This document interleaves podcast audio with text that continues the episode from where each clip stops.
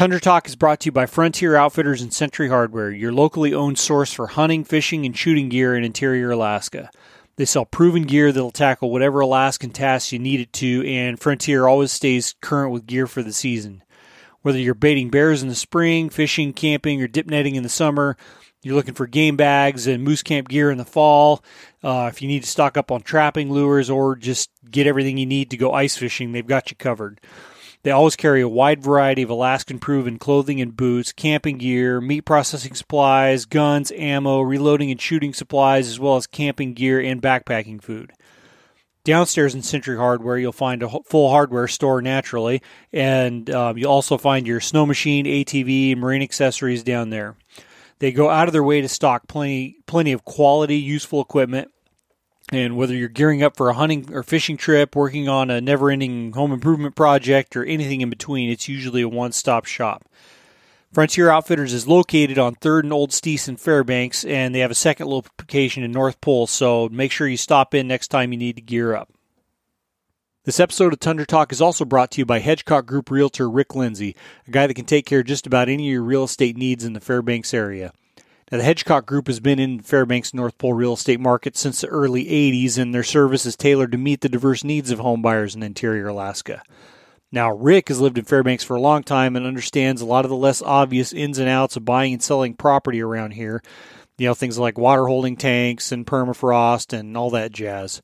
Fairbanks is a really unique place to live, and having a realtor that knows what to look for in a quality place can make all the difference. Rick's a Marine Corps veteran and will work hard to get you exactly what you need. And if you're looking to buy or sell real estate in the Fairbanks or North Pole area, reach out to Rick at 907 378 6780 and go check out his Instagram at R L I N D S E Y 113 at R Lindsey 113. He's really a passionate outdoorsman. He's just like us. He's one of us, and he loves to share his adventures on there. And he's got a pretty a pretty nice cranker of a ram that I'm jealous of. So go check him out.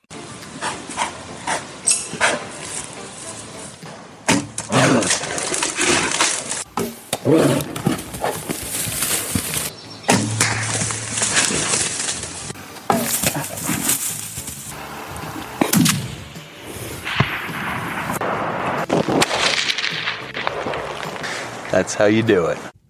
All right, welcome back to Tundra Talk, everybody. After a little long sheep hunting hiatus, I'm Tyler Friel, and uh, sitting down today with got the Dr. Frank Schultz and and uh, as well as the the craftsman behind behind Schultz Custom Plugs, Mister Hugh Take My Money Schultz. Yes, So- I'll do that. It's good to good to have you here, Hugh. Oh well, thanks for um, having me. Uh, this is going to be interesting. I can see. No, it's going to be great. The last time, the the one time I did met you, meet you is when you guys came over to help us. We were brushing out around the house like mad, thinking the fire that was over on the other side of the ridge was going to blast through here. We just were talking about that last night. I was like, "Oh, wait till you get over to Tyler's and see all the sheep." He's like, "Oh, I've already been over there." Yeah, Yeah. and uh, it took me about five minutes to realize, like, because I think I rode with you to the to the dump, hauling off all that brush. It took me about five minutes to realize where you'd got a bunch of your mannerisms and the way you say things. yeah, yeah, All the good stuff. yeah. Nothing. the best stuff. All the all the good stuff. Exactly. Um. Yeah. I guess. No. I mean, we got a lot of shit to talk about, but we should start by you should tell everybody that's listening how you got into hunting and fishing and stuff and where you grew up what like some you know i mean something i don't remember anything until we were in vermont because i was only like a year old when we moved to vermont but you were hunting before i was born Yeah, I mean, I I started out, I think, um, with an interest in the outdoors by my mother, actually, because she was the one that took me fishing when I was like five years old, and we had to walk oh, probably 200 yards or 300 yards at the most uh, from the house down to the um, the estuary in the back of, uh, of Avalon, which is a you know a seven mile island with Avalon on one end, Stone Harbor on the other end, and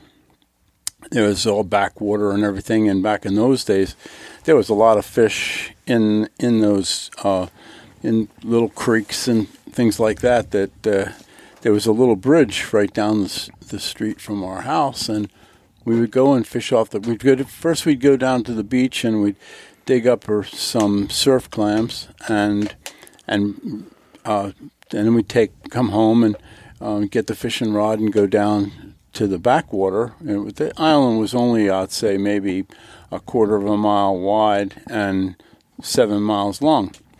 And so we'd take the clams and the fishing rod and we'd go down and um, put a clam on a hook and a little piece of a clam on a hook and drop it down next to the bridge pilings.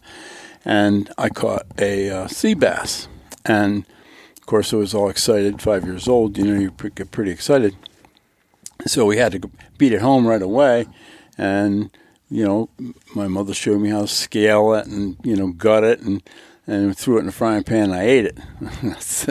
And it was downhill from there. I mean, just, and, you know, I was just a, I was a fish eater and a fish killer. And I just, I, that's all I wanted to do was uh, have, you know, something to do with, you know, catching fish. And, and and my father worked you know he was he worked a lot of hours and stuff. And so he would come on the on the we would go on the weekend and we'd go out maybe flounder fishing or something and um in the backwaters. And um and it was a lot of fun. He was he liked flounder fishing but he was no hunter. I mean he didn't he didn't have much to do with hunting. I didn't start really doing much hunting until i was in high school.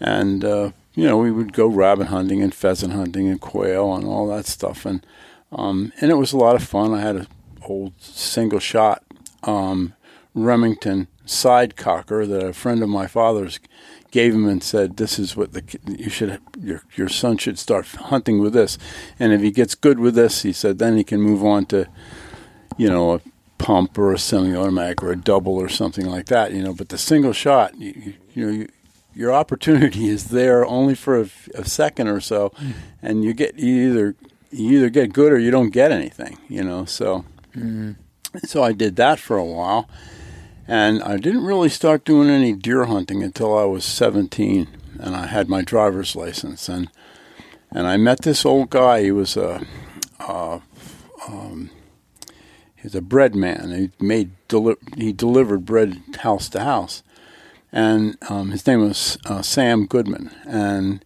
and at that point he he to me he was old.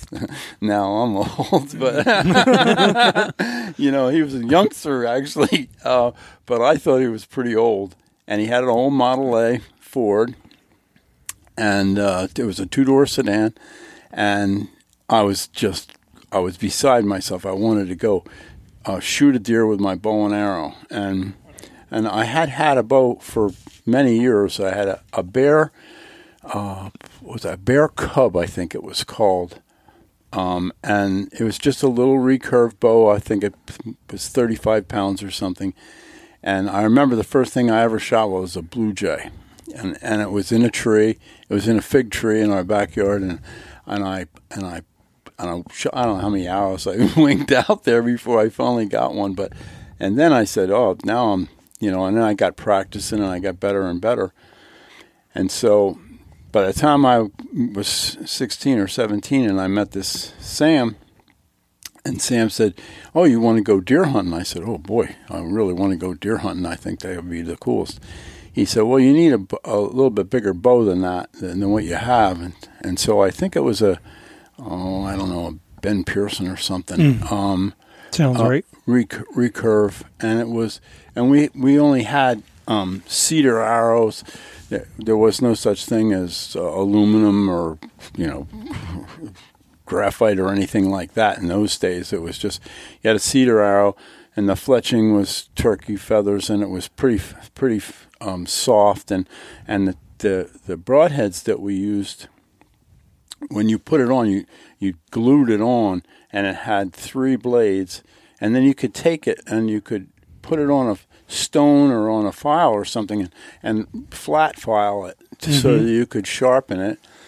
And of course, if you shot it into the ground, um, it would need to be sharpened again. But um, and so then he, he showed me how to build stands and and and and where to go and uh, and what to do as far as as far as going hunting and stuff and and in in South Jersey it was uh, there was a lot of swamps and places where there was there, you'd go through a lot of swampy areas and then it'd be a high spot. And of course that's where the deer would be hanging out. And so and he knew how to get in and get out. And and we had little packs. And in the little pack there were we had some pretty good sized nails some smaller nails and a hatchet. And um, what else do we have? Not much. And we'd go into the woods and he'd see a cedar tree. We'd say, "Oh, that's just right. We'll cut that one down." Oh, a small saw too, a hand saw, and we'd saw down this cedar tree and then cut the branches off and and cut the side pieces that we were going to use um, to for the platform to be on. And we saved all the rest, and usually did it. Hopefully, it was near where we were going to be hunting in a in a in a uh, oak stand where uh, it was a lot of white oak and um, it, the woods were um, uh, higher and dry from the swamp and stuff. But um, then, but on the edges it would be a lot of cedar, and that's where we'd get the wood. So we'd go in, saw these pieces, and we cut little blocks of the smaller parts, like two, three inches, and split them in half, and then nail them to the tree so that we had steps. And what we would do is we'd look until we find two two um, oak trees that were growing up that were maybe foot to two foot in diameter that were growing side by side so that we could put steps on the inside to climb up in the thing and then nail the cross pieces in. And then we took the small pieces of cedar that were that were left and split them down and made little boards out of them and then nailed them down on top. And these stands were usually about maybe 15 18 feet off the ground and you you'd go up and stand in it. it. They were called stands for a reason because you stood in the thing. You know, there was no seat or anything. You just stand there. And now we've become a fat and lazy. Yeah, yeah. sitting down in like the most comfortable stands, sleeping. Yeah, yeah. I my my box house that I that I oh yeah, yeah. or a heater. Uh, yeah, eighty degrees in there when it's thirty outside or or below zero or something. You know, it's hot.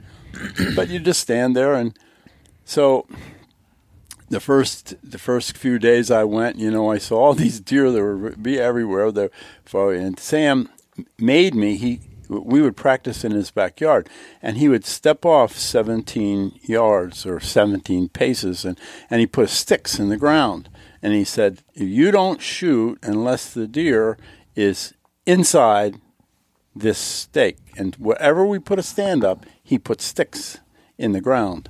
Around the stand. So I knew where 17 yards was. He said, You do not shoot, no matter how big it is, no matter how excited you are, you do not shoot until it's inside those stakes. And I didn't know at the time what he was talking about. I do now, but uh, you know, it was it was amazing that um, you know I would wait and wait, wait, and I would shoot, and I'd shoot over him, and I'd shoot under him, I'd shoot in front of him, I shot behind him, I shot everywhere, but except on the deer. I finally shot. I shot eleven times before I finally connected, and I I was practicing. I I thought I was pretty good, but I'd have one right underneath the stand, and invariably, right underneath the stand, you say, "Well, this is this is cake." I mean, I jump out of the tree and gra- grab the thing. You know, it's so easy. This is easy. I don't think I ever shot one right under this tree because I would always shoot over them, no matter what. I'd shoot over them. Of course, we didn't have sights or any of that kind of stuff, but but anyway, I shoot and shoot and shoot. I finally this I heard these two deer. They were running. They were coming toward me, and the first one came and stopped right in uh, maybe 25, 30 feet from the stand, and I shot and I shot right in front of him, and and so then he ran off. But I, I could I could hear they were skippers. They were not big. They were small deer, but I heard another one coming, but this one's running, and he wasn't going to stop. I knew he wasn't. So there was a branch sticking out in front of me, and I said, "Okay, what I'm going to do is I drew the bow back, and I said, as soon as I see brown, I'm going to let the arrow go." And I did, and I drilled him right in the back. Of course, I mean, if anybody who does a lot of hunting or anything knows if you spine a, an animal, it doesn't just drop dead instantaneously. So it was making a lot of racket. so I was pretty excited, and I was 17 years old. I jumped out of the tree. you know, I so I threw my bow out, and I jumped out of the tree. I ran over, and I grabbed the thing, and I flopped it down on the ground, and I sat on it. And it was kicking and thrashing and screaming and doing all kinds of terrible things, and and it was one of those, you know, uh, worst case scenarios. But finally, I managed to dig out my knife and um, and finish him off. But it was only a, a small deer. I think dressed out, it, it only weighed like seventy six pounds or something. So it was a, you know, it was a definitely a young deer, but it was a deer, and I had I had gotten it with my bow and arrow. So that was uh, that was, you know, my beginnings of of hunting. No, man, that's something else. I uh, I was kind I was fishing obsessed when I was little. I mean, I kind of waffled back and forth between fishing and hunting, but I mean, I would be out there casting in mud puddles Oh yeah. when I was real little. Yeah. I wouldn't know what to do with myself if I had was walking distance from somewhere to fish. You'd have never got me out of there. Mm, yeah. Well, it, what happens is, is you're you're fishing and you're thinking, boy, this weather is perfect. The wind is perfect. I should be up in the woods hunting. Yeah.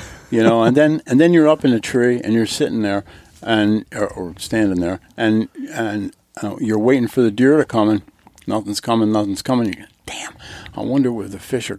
You know, if it's that time of the year as the migrations are on, and there were bluefish and striped bass and all all kinds of good fishing in the fall. And so I thought, should I be? I should be down on the beach now, casting lures out, or you know, throw some bait out there or something. I, I, I no matter where you were, you were at the wrong place. Yeah. But Until, shit. until you got something. Right. Well, and now at this point in time, over all these years, I mean, when you go hunt with Jack, you guys are like, got to catch a striped bass, a bluefish, a false albacore, and shoot a deer all in the same day. you know, that's like the new level of like, okay, in the morning we're going to catch albies, and then we're going to go and we're going to try and catch stripers and bluefish, and then we're going to go and sit in the tree stands and try and shoot deer. Yeah, and then after we drag the deer out and bring them back to the house and hang them up, and then we still have a little bit of time. Maybe we should be down on the beach and see if we can cut a striper Yeah. because it's you know eleven o'clock, ten o'clock at night or something, and that's Yeah. when that's when the the striper fishing's the best, anyways, at nighttime. And so we'd be feed down, and one, that one that one particular trip that Frank is you know leaning me toward is it was one of those you know like um, what do you call those uh, uh, uh, when you get all one of this and one of that, and one of the other. Things? Like a slam. A slam, right? Yeah. And so we called it a super slam. And the super slam was you had you had you had to catch an albie and a bluefish and a striper and shoot a deer. And so you know, we, you know, it was one of those pie in the sky kind of things. And so we had gone out in the morning, and Jack immediately caught an albie, and I was thrashing the water, and I and I was they were splashing after my lure, and they weren't biting on it, but I I finally got one and got it in. And so then, you know, as it, you got uh, earlier in the morning or later in the morning, uh, we had more chance to catch bluefish, and so we caught some bluefish, and that was pretty good. And and we just, you know, spent the day kind of putzing around, you know, doing some fishing and stuff, and and so you know we we finally went back to the house and um, said oh, we put on our hunting stuff and and we went out to go to go sit in our stands, and we were only about maybe I don't know maybe a quarter of a mile apart, and uh, um, I'm trying to think uh, whether he shot first or what because by that time we had I don't remember whether we had radios or whether we had um, cell phones. Um, um, but we were in uh, in we could communicate with each other, and and so I was in this little little blind that we had set up, and um, and I, I'm sitting there, and, and pretty soon I there was we had cut some brush around to clear out an area where the where the deer were to so we have a good shot because where we were hunting it was it was thick, and uh, we had piled the brush in this pile, and it was probably only about 30 yards from the stand from this little blind. And sitting in the in the blind and pretty soon I, I could hear this deer coming and I looked and the brush pile was jumping up and down like the, the pile was moving the, the pile of brush was moving and, and finally I realized I looked and I could see there was a deer in it and he was right in the middle of it and he was like horning in it and he was like like pushing against the pile of brush and pushing it up in the air and and I said, "Oh boy, this is a big buck." You know, I could tell this is a monster because he's just just thrashing this stuff. and so I'm sitting and I'm I'm in this blind and I, I got the, my bow and I'm, I'm ready and it was a, it was a recurve bow I was using then. No, it wasn't either. It was a compound bow, and and I said, "Okay." Um, as soon as he steps out of there, I've got him. He's dead right. He's got to be can't be more than twenty yards away. Perfect. So this deer steps out, and I looked. I said, "What the hell happened to the big deer that um that was in this pile?" The little pissant deer comes out, and he's got horns about maybe two inches long, maybe two inches long, but it was like a ten pointer. It had all these little bristles and stuff sticking Oh, it's out weirdest all over looking the deer place. ever. Yeah. Nothing over two inches, but there's literally like ten, like five or six on each side Wow. of like one to two inch points. Oh yeah, I got a ten pointer. yeah. And so he stepped out broadside. I let the arrow go, and I, well, I could see it. It was a perfect, perfect shot. You know, just, just it, heart and lungs right in there. So of course it runs off the way they always do, and um, and so I sat there for a while. Okay, I wait and wait and wait. And of course, you know, anybody has done any hunting and has shot anything, you know, that five minutes seems like an hour and a half. You know, and Yeah. um, um, well, I'm sure 45 minutes has gone by, you know, but then you look at your watch or, or your phone or something, you look, you go, what? Only 10 minutes? You know, only five minutes? You know? So I said, okay, well, I'll, I'll go back and find Jack. So I, I, I uh, got out of the stand, walked out, and walked back down the road to where Jack was. And, and he comes out and he said, well, did you see anything? I said, yeah, I, I see something. I said, how about you? You see something? He said, yeah, yeah. He said, I see something. I said, okay, you know, what'd you see? He said, I have a skipper. He said, I said, well, did you shoot? He goes, yeah, I shot. I said, did you get him? He goes, oh, yeah, I got him.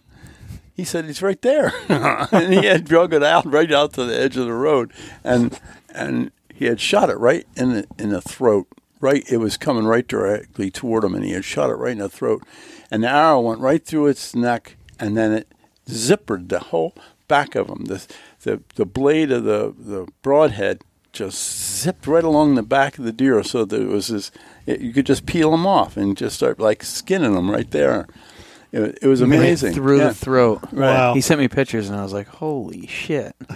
yeah it was pretty cool Seems to be something that runs in the family. yeah Yeah, Shooting stuff critters in the throat. Yeah. yeah. yeah. So Jack says, "What about you? Just you see anything?" I said, "Yeah." He's, and he and he said, "Well, where is it?" I said, "It's in the woods down there. We got to go look for it." Oh, he said, "Okay." So we get down, and he's telling, asked me what I'm shooting. I said, "I said I thought I had the monster of monsters in here, you know, just thrashing." We had, we had some. Um, um, he had seen some, a really nice buck in this one particular area and I was kind of hoping that that's what I was going to get. But doesn't matter, you know. When you when you when you're a meat hunter like I am, I don't I don't care too much whether or not it's a um, if it's a hundred pound doe or if it's a two hundred and twenty pound you know eight pointer. It, it doesn't make it to me when you're eating them. You're a you member of the Spoon and Crock Pot Club. Yeah. Yeah, Exactly. That's me. Yeah. Yeah. So we went in and we we tracked the thing down. It didn't go. It only went probably about thirty or forty yards. But in the thick stuff we were in, you couldn't see t- ten yards. So we followed the blood trail, and there there he was laying there. And Jack said, "Oh my God, look what the horns on this thing!" You know. I said, "Yeah, it's a big rack in it." but anyway, it was. Uh, So, it did pretty you both exciting. get? Did you catch all the fish and shoot the deer that day? This is all on the same day. Yeah. Yeah. Yeah. Yeah. Yeah. So so we dragged the deer out, throw him in the truck, go back to Jack's house. And he was out on Millbrook at that time. Mm-hmm. And so we hung the, the deer in the tree outside of his house. And I said, "Hey, listen, we still got time." It was probably about ten o'clock. I said, "We still got time to go do some striper." Yeah, we got two more hours until it's Yeah, tomorrow. right, exactly. I said, "Let's go see if we can get a, a striper." So we we uh, threw the rods in the truck and um, and we beat it down to the beach, and we went. We walked down to the beach, and w- w- you could drive onto the beach then. And we walked down to the edge of the water and started casting. Immediately, Jack catches a fish, brings it in. It's a nice striper. I, you know, it, it, at the time it was probably I don't know ten pounds or something. I don't remember, but it was it was a you know an eater. It was one that we could keep, and so um, so now he's got one. I don't have one, so I'm casting. So he's at that point. He's got the albie, the bluefish, the deer, and he got a striper. Right. Right on. but I haven't, and I still have a striper, and I'm I'm kind of a little bit, I guess you might say, a little bullheaded or something. But I I said I'm using these lures that I made myself, and I was just thrashing the water and I'm pounding. I every, every once in a while I get a little bite, and I say, oh, oh, oh," you know, and I think I I was going to hook up, and I didn't. And in the meantime, Jack catches another striper. And so now I'm starting to get, you know what it's like, you know, when everybody around you is getting them and you're not. You Yeah, know, it's called getting pissed off. Yeah, right. yeah, yeah. Um, uh, where's my beer? Yeah. Mm-hmm. I guess Done. I you guess keep I- telling stories. I can bartend. I can have. I can help. You know, I can. I can. Uh, I can deal with this. So anyway, finally, I gave up and I said, "Okay, Jack, Uncle." I took one of the lures that he was using, and uh, I I tied it on my line and I and I uh, I threw it out and I immediately caught a striper. And so, but anyway, I what got- was he using? he was using those um, storm lures. They were um, Oh, the it's a tail. It's got the rubber with the t- flap big tail. tail. Yeah, Yeah. yeah, Yep. lead head, Yep. and Those he- ones. One time I was crushing pike on the little pike ones. Of those Yeah. ice fishing. Yep. Sorry, not to interrupt. No, No, that's it. That was the end of it. We yeah. did it. So you got it. know? You both got the We got slam the that slam. day. Yeah. That's good shit. And I guess you can add. I mean, that time of year, you could probably add Spanish mackerel. That would be pretty. That'd be pretty far fetched. Was that is Spanish mackerel earlier, a little bit earlier before deer Yeah. season starts? Is when they're typically there. Yeah, a little bit earlier. And I guess sure. Bonita's the same too. They're Yeah. a little earlier as Yeah. well. But last year we were catching bonita until, um, well, it was, it was still it was. It must have been was October, right? October, Because that's yeah. when you go down there to hunt and fish. Right. Huh. Because normally you'd be if you wanted to catch bonita or or Spanish mackerel, and sometimes they catch even some small king mackerel.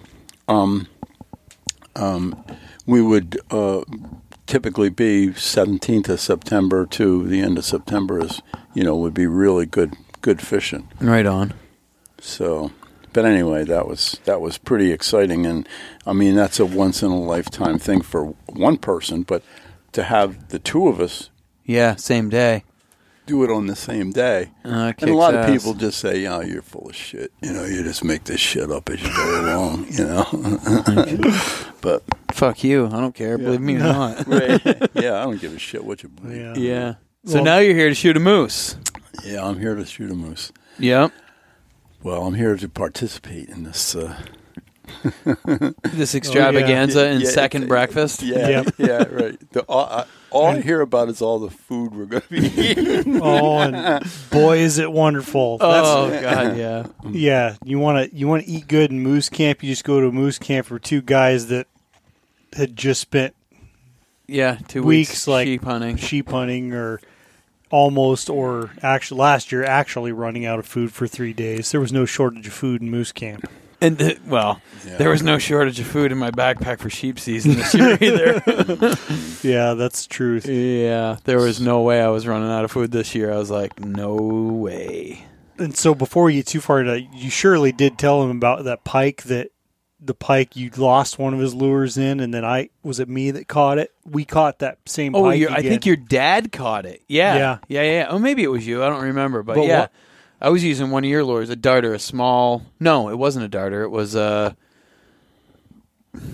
one of the one ounce pencil poppers. oh yeah, And yeah, they don't like them. for some reason. Like, it, it seems like it'd be a really good pike lure, but it took me a lot of casts. I was determined though. I was like, I'm catching a fucking pike on this lure, and I cast and cast and cast, and finally I got one. I get it up to the side of the boat and I break it off. Yeah. So then I don't remember whether I it don't was know you if or it was your me dad, or my dad. Someone but caught. it was like ten minutes later. Hey, is this your lure you just lost? And I was like, Holy shit! Look at that. Thing's got the lure hanging on the side of its mouth. Oh, no kidding. Yeah, and he was fishing, I don't know, 20, 30 yards away, something like that. oh, wow. Yeah. Yeah, with some some podcasts I was listening to, they were like, "Oh, how long is it till official? fish? It's like you're talking about pike, like seconds, Ex- yeah, exactly. and they're ready to eat again after you snap a hook off in their mouth. well, I caught the one down when we were pike fi- winter pike fishing. I was with Nick, and he, oh fuck, I lost that lure. It's my grandfather's lure, whatever it Yeah, was. yeah. Like some like I caught so many fish on this lure, and I was fishing not downstream. I was fishing upstream of him, and he's pissed, and he's like, five bucks if anybody gives me my lure back. Five minutes later. Bam! Bam! I pulled it up and I was like, "What's all this extra line and shit?" And I was like, "Oh, look at that! There's Nick's lure." I was like, five bucks. Give me my money." He's like, "Fuck you!" I held the fish up. And he's like, "Holy shit! Look at that! There's my lure." Yeah, I think they're just like they don't give a shit. They will just eat and eat and eat and eat and eat. Oh, pike. Oh yeah. yeah, Well, you talk about some of the fish that you see hanging out of their mouths, right. They eat so much they can't even get it in them all the way. What they're Yeah. eating. but they're they're weird sometimes. Like some some lures that you would think would be incredible for them, Yeah, when you know in one particular spot, and that's really the only spot that it seems like they were. That was the case, but we would always the best fishing lure of any of them we like experimented was like the three dollar Walmart silver spoon. Oh yeah, for sure. you know, and, Yeah. and fishing alongside like cro- you know, have, we have one fi- person fishing with that, you Crocodile. know, silver crocodile, like the even the same Daredevil, color, Daredevil, because they make the knockoff, the Fred Meyer Yeah, Daredevil yeah, yeah. as well, and yeah, um, yep, good, good shit. Um, But fishing's for when you don't have hunting to do. right, exactly. but it, it, well, that's what I was going to say was I used that lure just because I wanted to. You know, I was like, I know it'll work. It's just that they don't don't they they seem to like spoons. Pike do. Um, where we're fishing for them anyway. And I mean, I've gone as far as your lures are floaters, or some of them like slowly sink or whatever, but you're not fishing on the bottom with the lures you make. I took one of your darters, a one ounce. Is it a one ounce? The smaller darter? It's bigger. It's The- more no, the little one, the baby darter is one ounce. one ounce. So I took that thing when I was working down at the lodge, and I I put it on like I set it up to for on a halibut rod, Yeah. but I put weights in front of it so it would float when it was down there. But there was a weight in front of it, Mm-hmm. and I sent that thing down like sixty feet or whatever on the bottom, and I caught a halibut Oh, that's using cool. one of his topwater lures off the bottom. That's cool. Yeah. But it took a bunch of weight to get the thing to go down Yeah, and yeah. you know fish properly. And I spent an afternoon trying to figure that out as well. It's like we're catching these things on hunks of lead with like no tail on them, nothing. Like, yeah. they're gonna grab something if it's down there. I just got to figure out how to rig it up so that it Yeah. doesn't. The problem I was having was I put the weight on and the thing would float, and the hooks would get hooked on the On the line. the leader above because the lure floated, and then I'd be like, "What the fuck? It feels weird," and I'd pull it up, and everything would be all tangled up. So I just took all the hooks off, and I put one single hook on the tail, and I was like, "It might get hooked, but it's going to be a lot harder Yeah, for it to yeah. get hooked on the line because it had." I think it had a single tail hook in the rear, and it had a lower middle treble hook, Treble hook, and the right. treble hook was c- continually, you know, hooked on the on the leader. So yeah, I just took I unscrewed because their screw eyes was what puts the puts the hook in. So I just unscrewed it and took it off and Yeah. sent it back down. That worked. No, it's weird. Yeah, it's weird. Well, this year, like my dad's always got a thing for just outlandish lures. Oh, you he know, said like he this- brought some awesome ones this Yeah, year, and he the- was bragging to me when we were. It's that just taking company the that makes four-wheeler. y- those like the mini burbot lures. I can't remember what the Savage, I think. Is that what? and they're the- super realistic looking rubber. yeah. But he had brought this eel that's like neon. And you know I'm fishing with spoons, and he's just like slamming. She, the first trip when just me and him went, He said the she fish. he's were just on it. slamming she fish with that thing. I'm like, what the hell, you know? So I dig in my box, and I had uh, I had tried to make some like some some dime store lake trout jigs just with like rockfish jigs from Century Yep. and and jig tails and stuff. But I had like I had you know one of those with like the I don't know if it's the one ounce like not super heavy but Heavy, heavy enough to sink Yeah. um, jig heads and like a is like a glow in the dark Mister Twister tail basically, Yeah. and start slamming she fish on that. Like so, something about those those freshwater eels that are in there. Right. They like they're They do digging yeah, on that. Yeah, Huh. but Yeah, sluggos, those things. I seen Jack catching lake trout one of our trips. He came up here, like a hot pink, six inch.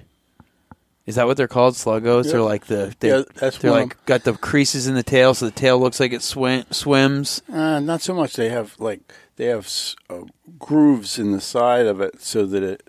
Yeah, exactly. That's exactly what he was using. And, and it's it's very specific as to how you put the hook in it when you To make it swim right. it. Yeah, yeah. and that was one of those things that was uh, one of the best kept secrets of the, the the bass fishing tournament crew that you know goes around all these different tournaments and stuff. And I knew a guy that was um, used to do that. He you know he he he would go to all these tournaments and everything, and he was the one that told me about these sluggos. And this is long before they, people even started using them in salt water or anywhere for that matter. And and he was doing real well in this tournament circuit with these sluggos. And he, he he gave me a couple of them. He said, "Don't you dare tell anybody about this, and don't you dare tell anybody that I gave them to you." This is back in the uh, in the early '80s, you know. And so um, I said, "Oh, I'm- I'm not on a circuit. I'm not going to tell anybody." And we didn't have any largemouth bass around where we lived in Vermont, so um, it was it was pretty cool though. If you didn't rig it right, it wouldn't work and it wouldn't catch anything. But if you got it rigged right and you you know were fishing where there was largemouth bass or even smallies, uh, the smallies lead them too. And you can you can you can use it with a little bit of weight, or you can just use them. Mostly when I used them, um, they didn't no weight, and you they were like a surface thing, and they was kind of wiggle around like a like an eel would or something. And but boy, oh boy, it would drive fish crazy. They would really really bite on it really really well. And so then guys started using them in salt water, and the next thing you know, oh boy, Yeah, these things work good. everybody and their brother was, you know, bailing out on. Well, it seems like everything eventually gets blown out of the water. I mean, we fish for how long were those mole crabs, Oh yeah, and nobody knew a goddamn thing about them. Or maybe they did, but nobody said anything. And when I was just back in Vermont this summer, I picked up one of your magazines and was like, "Holy shit!" Like a ten-page article, like everything about using these fucking crabs to catch striped bass in the hmm. heat of the summer when nobody's catching anything, just catching them every fucking five minutes, catching another fish. Yeah.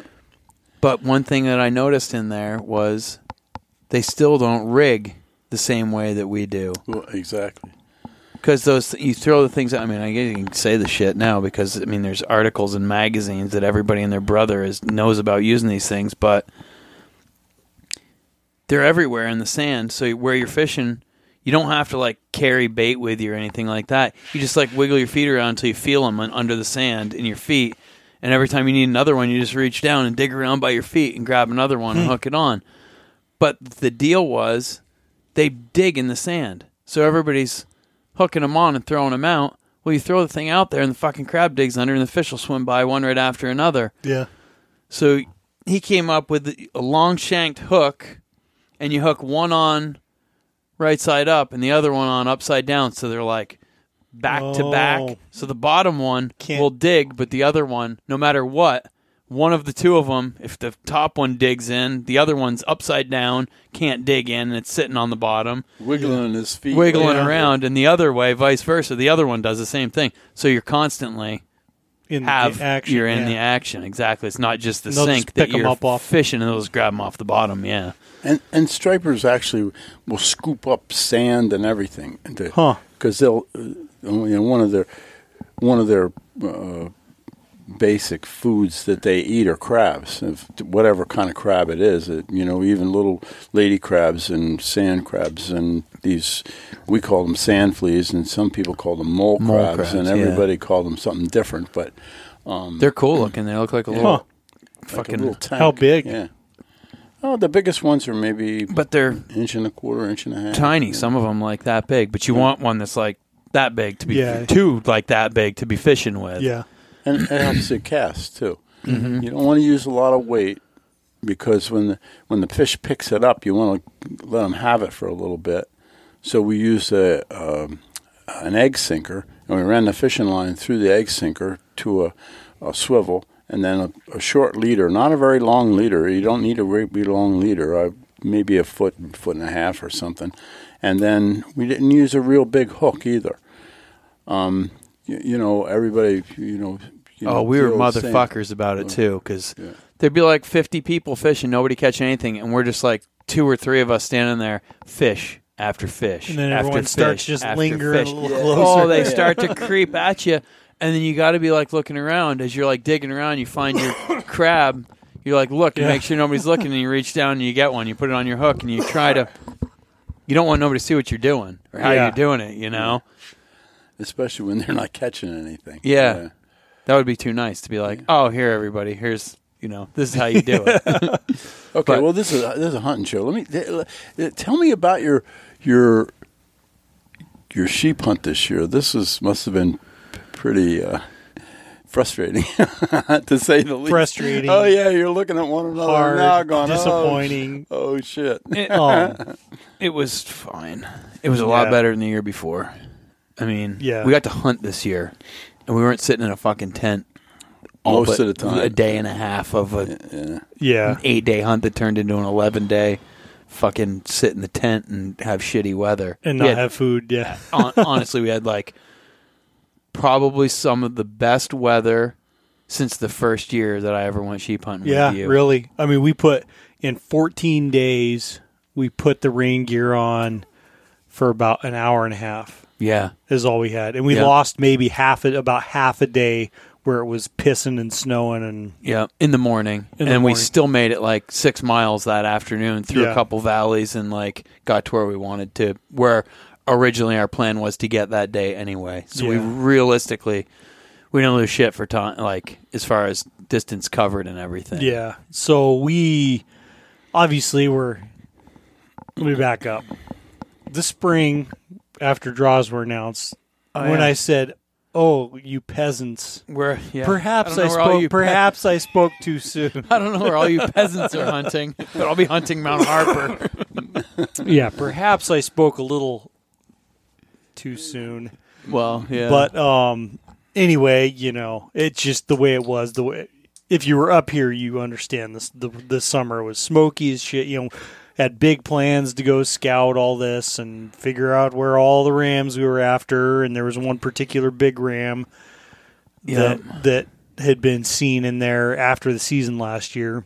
It would have been way better if that sheep had just been seen, but the seer got pictures.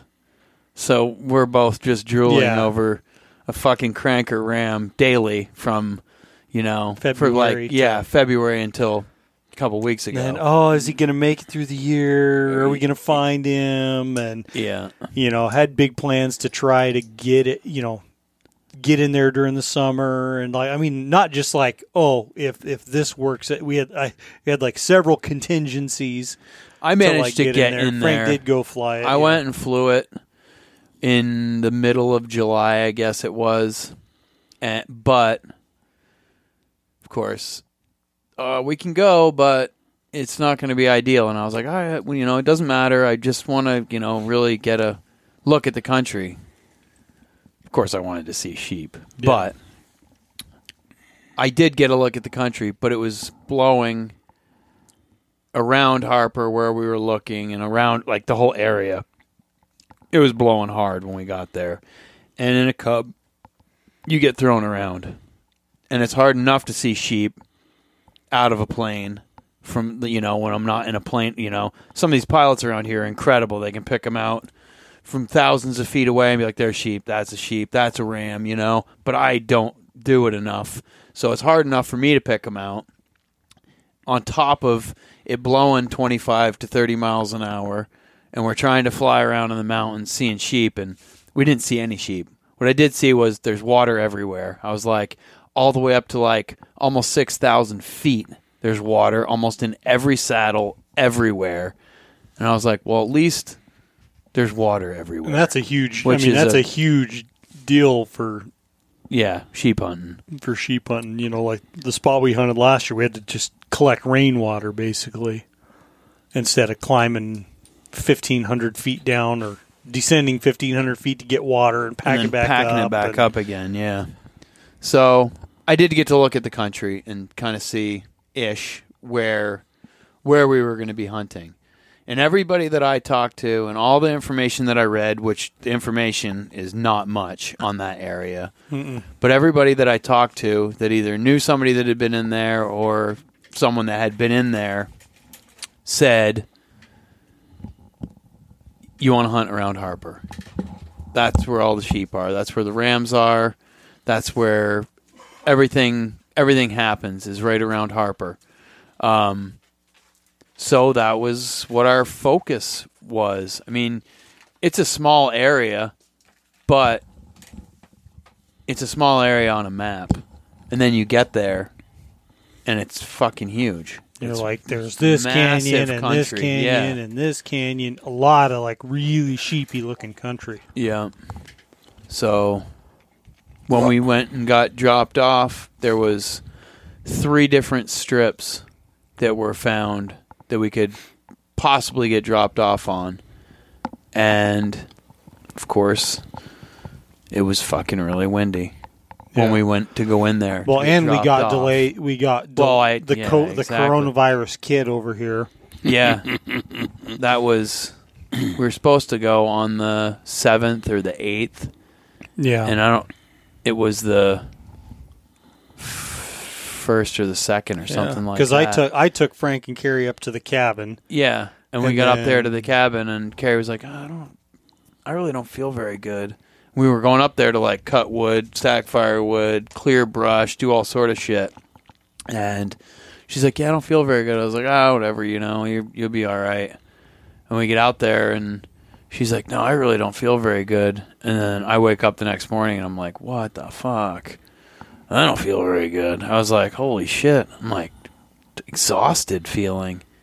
So that led to we worked the first couple of days. We both had COVID. We didn't know it, and we were just like, "Whatever, we're just wimps." And we were like cutting trees down, and fucking doing firewood, and like busting our asses.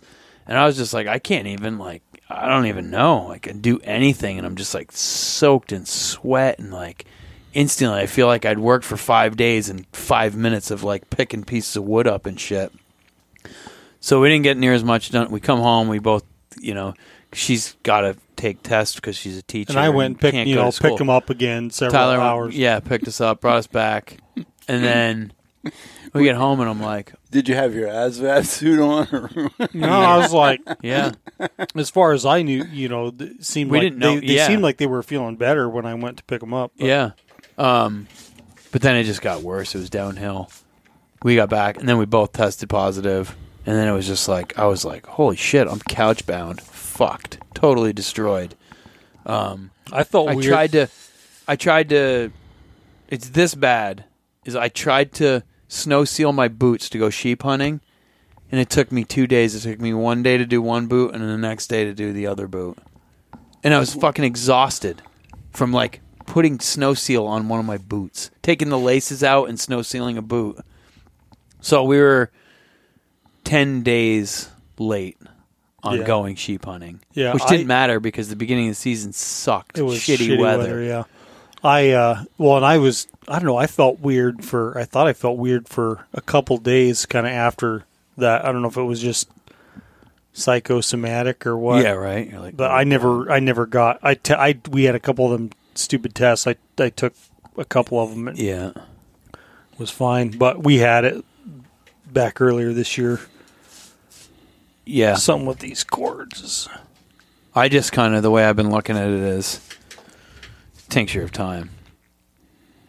It seems like if you're not going to lock yourself in a fucking bubble, Oh yeah. you're going to get it eventually. You know. So anyway, Yeah. but we asked. We were a little late, but so we couldn't. so I went on a ten days on the couch to getting landed on an airstrip and walking seventy fucking miles with a sixty pound pack from after laying on a couch for ten straight days. Yeah. Fucking total destruction. The first Yeah. couple days were horrible. Yeah, he went in, and then uh, um, our pilot came and picked me up, and was like, "Oh, let's swing back through here and see if the winds calm down." And we were like, you know, like throttle down on approach. It's like, see, it's like airspeed's fifty miles an hour, ground speed's like seventy five. It's like not, ha- you know, very not small happening strips. on these these lo- just ridge tops basically. Yeah. So we got landed on a pretty big, like low, safe strip. Um, and That unfortunately was 25 miles away from. Where you wanted to start hunting. walking Yeah. miles, yeah. Yeah. And it, uh, so what we, yeah, got in and just decided to wait the next morning. And yeah, it was only like the first couple days, the first hour of walking. It's, Yeah, I was hacking all sort of shit. Like, yeah, you kept stopping. You're like, Jesus, man, you all right? I was like, I just got to get this shit out of me. Walking will do it. Let's keep going. What you getting? The first day was like, shit. How much elevation did we gain? a lot. Yeah, I mean, we were It was down, uphill We were almost. down in the spruce. Yeah, it was uphill Yeah. all day. all day long. we uh at one point we we were i knew we were a long ways away from mount harper when we come across Oh, it's a guy coming the other way here a four-wheeler coming back and was like what the you know so we talked to this guy and yeah, super cool dude he uh he's like where you guys going it's like oh we're sheep hunting and going sheep hunting over mount harper and he's like where's that yeah. it's like holy shit Grew up in this country, like hunting there since he was a little kid. and He didn't even fucking know where Mount Harper was. Oh my god. He was like, We "Where gotta are you going?" Yeah. We're like, Yeah. "Oh yeah, it's like Are twenty you gonna miles." get there? yeah, Yeah, so we yeah, climbed and climbed and climbed. It was like middle of the afternoon before we made it up, up to the up to the, ridge. top. It could kind of you pop over the top and and you're fucking. It's like somebody hits you in the mouth with a baseball bat because then you can see Mount Harper and how far visually how far away it is, and it's like, whoa. But, but this in zone or Uh, it was all in the Yeah, in the all in area the of the area, tag, yeah. But it's like so much of it is, not Just- suitable sheep country. yeah. Like maybe in the winter or something when some of these ridges blow off, they have reason to go that far away from sheep country. But there's no escapement for them in this area once we were up out of tree line and in that in It was that just like you see that little mountain way off in the distance, like that's where we're going. yeah. And so, yeah, that well, in the afternoon it, it got a little rainy. That's the one time we put on the rain gear and put the little tarp up, and Yeah. And we sat under the tarp and we were like, this is fucked up. This is a long ways away. And that was like the only time in the whole trip that there was like doubt of any kind where we were like, like, should we maybe like think about just going back to the strip and waiting until we can get landed somewhere else, yeah, like closer? But ironically, the closest place to get landed is seven miles away from where we wanted to sheep hunt. I mean, it's seven, we were- is a lot better you know, than 25, and we were like, but- and we were like, well, we got we got 14 days still. You know, we were initially if we'd got if we'd had good weather and whatever got in on the opener, we would have had 14 days plus maybe an additional Yeah. week. So it was like, all right, we got 14 days. It's like it's going to take us Yeah, so we some each days to get over there. 14 days food travel on us and then we each brought an- another week of food that if we had to call the plane and be like go here get our food we left it where we got landed on that strip and we could have called him and been like go in get this food and then fly over us and throw it out we both set up bags that he could just throw out of the airplane to us oh, with extra food that's a good idea. yeah. So it was doable, and he was willing to do that. But Yeah. Anyway, we ultimately were just like, or you're like, he's like, there's no quitting me. man. We're going. yeah, so I said I was just like, whatever, man. I'm not going back.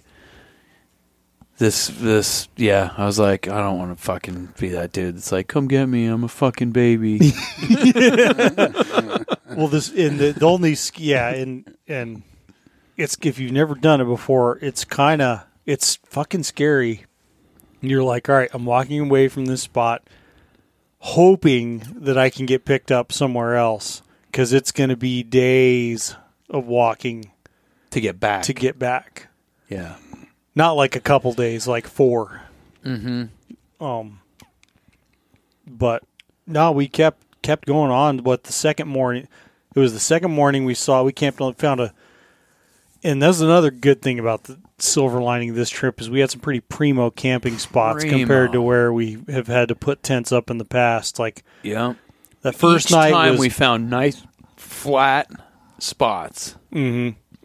and uh, what second morning it rained. We had some lightning and stuff that first night. Yeah. Second morning, that huge bull moose Yeah. we seen that was pretty Probably cool. the biggest bull moose I've ever seen.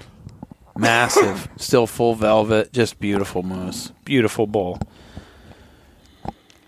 and kept walking. Had to kind of skirt Run Ridge for a while, and then drop down through some low country up to another ridge system. We were gonna just run like side hill around, and we both decided that next morning we get up, we were just like, embrace the suck. You look down, you're just like, it looks like golf course, Yeah, but it's just like we're gonna go down through that valley. It's gonna be six foot over our head, alder, just plowing through bullshit, and we were just like, we can cut off like an entire day of walking by just going down through this valley and straight across and over to this other ridge. And I mean, we did. We made it. We got over all the way through that valley that day, and we got up uh, high again and down that ridge a long Yeah. ways that day because we were trying to find a place that had water close by and a good spot to set up the tent. Yep. And we did because it was that. Yeah, I don't know if it was that night. One of them nights it was supposed to be wicked windy. Yeah, It might have been that night, yeah, and I'm a little paranoid about super windy. after Bullshit. you have tents blow up on you. you get a little like more careful about where you set your tent. But no, great. I mean, we had great camping spots. Um, It And was, it was the- that it- day. It was that night we got there. We started being like, okay, well, there's some like, there's some sheep shit. It's old, old yeah, that but third there- the third day. yeah, it was like, okay, there's actually like we're getting to where like the edge of their range, and I think it's the edge of their winter range personally because the you know there was nothing fresh that we saw. There was like there was one like set of tracks. shit. Yeah, that looked like ram tracks. You know. Yeah. but can't eat tracks, as Grandpa would used to say. yeah. But uh, yeah, a lot of walking, walking, So walking, you're walking. into this for a couple of three days or so now, and you haven't seen one white Oh. thing. It Oh, was seven Seven days seven before days we before we even saw a sheep. Oh man, Yeah. you guys, you guys are got to be right. You know, No. Well, and it was that third day we're walking up that ridge line. It was kind of cool. Look up and you know you just catch shit movement out of the corner of your eye. I didn't know fox, but that wolverine Yeah, was running back down the ridge line and kind he kind of circled us at like 30, 40 yards and he till- kept coming. All- He'd stop, stand up, and look at us, and run a little bit. Stop, stand up, and look at us, and he just kept doing it. And you could see him like running his nose real good, trying to and he your just like kept going around. And soon as he got to where the the wind line was, fucking gone, bolting straight away from us. oh yeah, yeah. he, he didn't like that smell. No, but uh, yeah, after three days, then we stayed camped in the same spot for two nights because we were kind of right on the edge of some Good, being able to access some good good sheep looking country and and we spent the next day running ridges like with light light gear, just day gear, running ridges out and looking over. I mean, there was Yeah. so yeah, a lot of country we looked at. a lot. Not a damn sheep anywhere. No, and it's a lot of the ridge lines in there. They go for a little ways and then they drop all the way down into trees into a valley with a river or creek and back up the other side. So you're like lose 1500 to 2000 feet and then immediately just walk across like a half a mile across the bottom of a valley and straight back up again, gain another two thousand feet. And it's not like gain two thousand feet. It's like fucking climbing up the side of a mountain, steep, steep, where you can almost reach out and like put your hands on the ground in front of you. Is it that loose stuff? Some of it, but not all. of Mostly it. it wasn't- wasn't too so. bad. It wasn't so steep. There was still like vegetation on a lot of it growing on it. I mean, some of the places were rocky. You find like But- little ribbons of of Yeah. dirt, you know, to to Yeah. to you go could, up. You could walk. Oh yeah, Y- yeah. Yeah. Exactly. So yeah. So it was day yeah day four was checking out these different Mm-hmm. valleys and drainages and just sitting and glassing. And I mean, we're glassing like with the spot and scope, like these distant mountains you could see, and like a big thing of you know finding sheep is just sitting there and watching through feeding cycles, and because sometimes a group of sheep will pop out for a few minutes, you know, and then they'll be gone. You know, they'll go around the corner and be gone again. But um, yeah, you look we at areas, and you're looking and looking and looking, and all and you're a sudden, seeing, but we're seeing caribou too. So it's not Yeah. like it's you know in even on some of these distant mountains. So yeah, a one challenging thing is like getting your size right, like the size of the things you're looking for. You know, because you may be looking, oh, that rock looks like a sheep, but it's the size of a house. it's really nice to oh, go into a sheep you know. hunt and see a group of ewes and lambs like immediately on the first day, and especially if they're a long ways away, because then you're like, okay, now I got references to like, even though I've seen thousands of sheep every year, it's like a revamp where I'm like, like a calibration. Yeah, you gotta like calibrate yourself and be like, okay, that's this is what I'm looking for now. You know, because even at 400 yards, you're like, wow, they look small. You know, Or if Yeah. you're looking down on them, as opposed to looking slightly across up or up or at 'em. across. Yeah, You know, changes it big time. Yeah. So Well, when we got when we went up on the Haul Road up there and Mm-hmm. and we camped and we set up the the spotting scope, and I I I know personally I looked for an hour and I didn't see shit. He walks over, looks at it, oh, there's sheep right there. God damn it! what the hell are you talking about, Frank? Where? So looked through the scope. He said, "I got it right on the things, you know." And I looked. Holy shit! I said I looked over that spot twenty times. Right, and you're like, they're I fucking didn't white see in any- black rocks. Right. Anybody can find them. Right, exactly. This Yeah. is so simple, and an idiot could do this. You know, wrong. That is Yeah. so wrong. I looked, like I said, for an hour, and he looked for two minutes, and said, "Oh, there's a sheep right there." Jesus, Yeah, yeah, and uh, you got to know what to look for. There's no doubt about that, yeah, it's Yeah. uh, and where to look. Well, the thing is too is you're looking, looking, looking, looking, and then you're like, okay, well, we were gonna walk over there, and you get over to where you were looking from two miles away, and you're like, holy fuck, no wonder you can't see anything. Mountains oh. are not flat by any means on any side anywhere, and it's like a lot of these little cuts and shit are 20, 30, 60 feet deep, and all it takes is four feet divot in the ground and a sheep to be standing in that, and you don't see them. Right. So And I could see these trails too. With obviously, mm-hmm. Hal's been walking for hundreds of years, you know. So the, those trails were along, and I kept, you know, following those along and where they would lead to. And I looked and looked and looked, and I said, "Yeah, uh, he's nuts. He's, he's full of shit." You know, there's, there no sheep over there. He said, "I always see him over there. You keep looking, you'll see him." Yeah, right. Well, Yeah. he puts the spotting scope on it right where I was looking. Damn, there is something there. It is a sheep because it was snow too. And, Yep. and there was patchy snow. that's in the that's some of the toughest Oh, to boy, spot that- them in is patchy snow. yeah. yeah. So I'm, you know, a small patch or the large patch, or is that a sheep? Is this a sheep? You know, and I would kept looking and waiting for movement.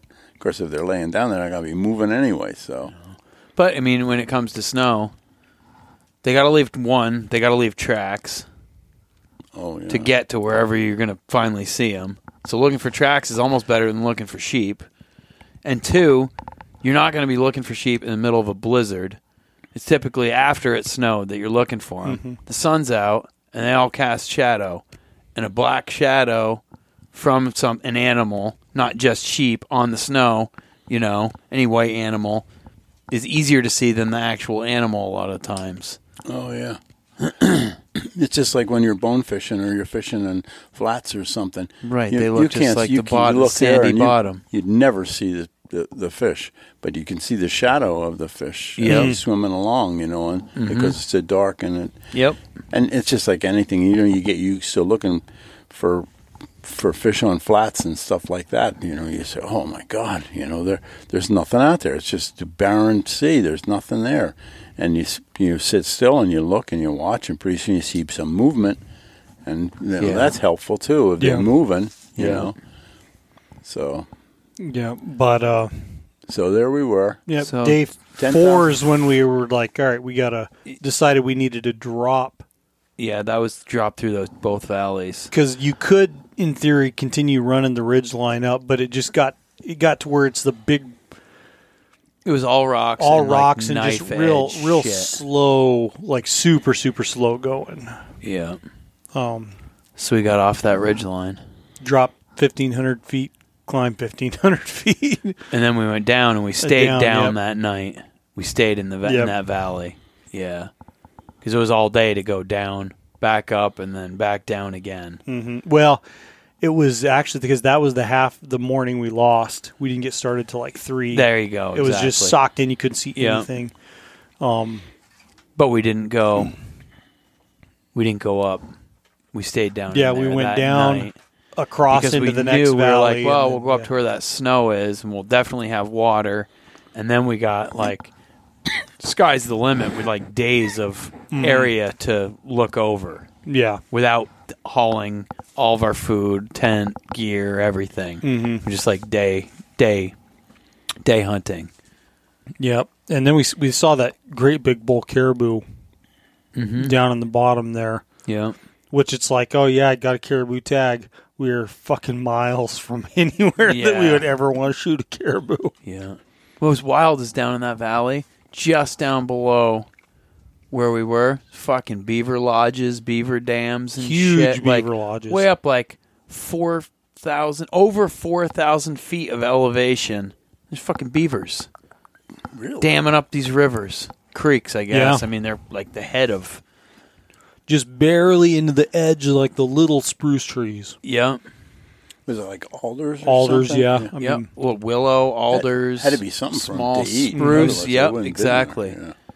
Yeah, because they're not living on eating spruce. I mean, they can use it to dam up shit, but yeah. yeah, There was some- multiple beaver dams and it's cool shit. I never seen beavers up that high in elevation before. yeah, anywhere. No, it was weird. Yeah, but uh saw some cool like one of those i can't remember was it coming up out of that one creek where it was super steep where we saw that bush that we oh that i looked up yeah, it's like man that looks like an odd bush you know looked like kind of like maple looking leaves i got an app on my phone that you can take a picture of what it's not always 100% accurate but you can like it'll tell the difference between black spruce and white spruce needles no Oh, shit. yeah. and uh yeah.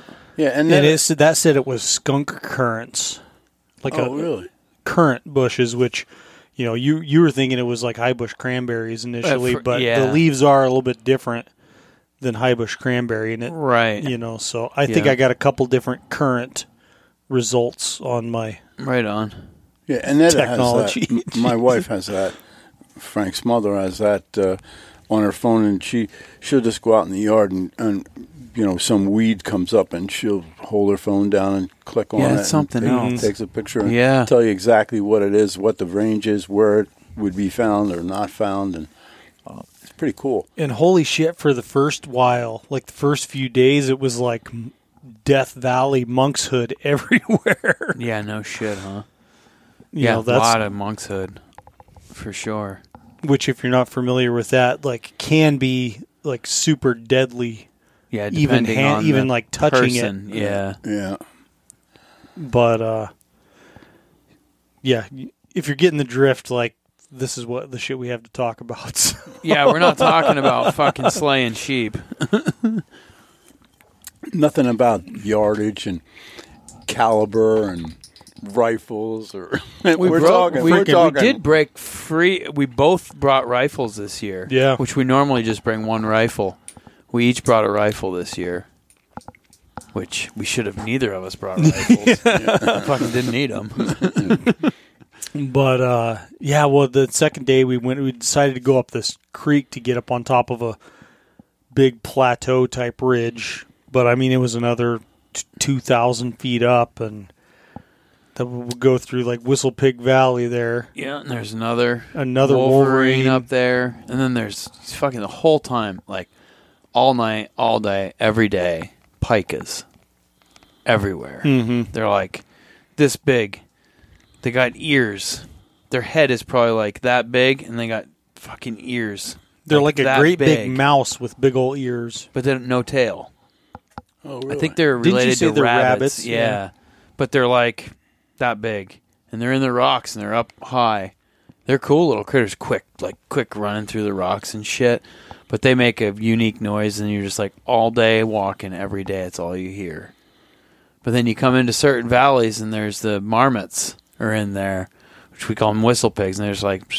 And when when there's a wolverine around, boy, every single one in the entire valley is up there howling away on sitting up on top of a rock, concerned for their life.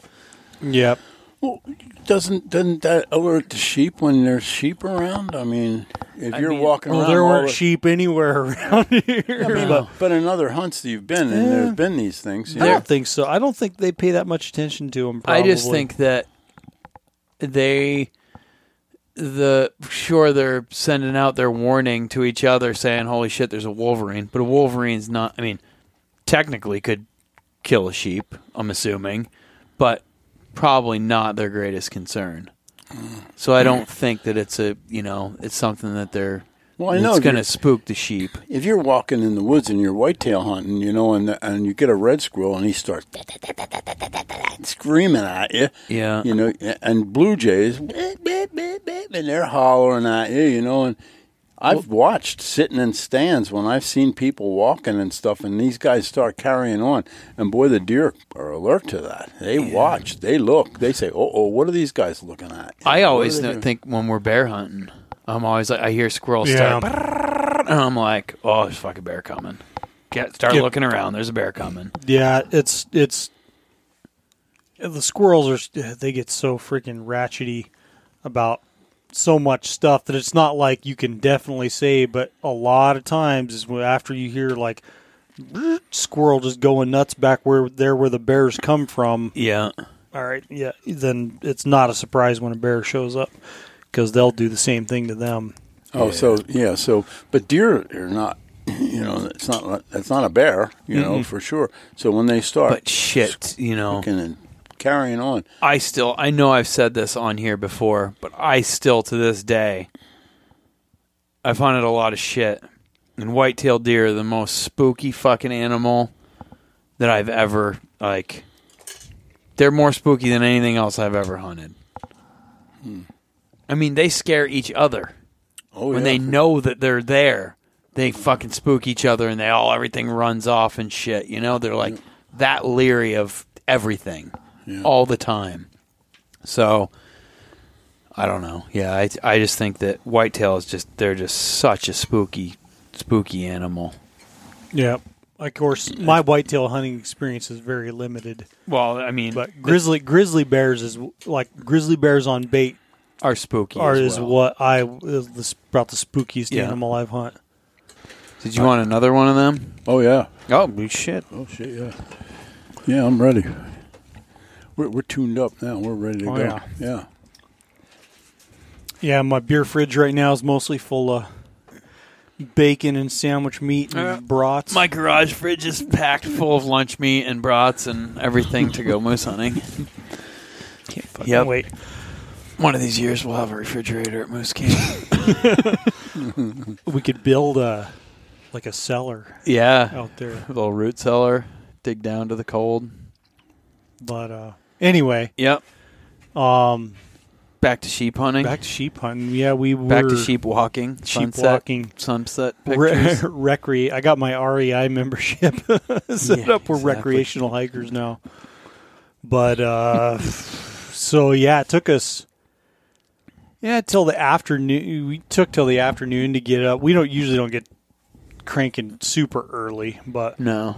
we got way up.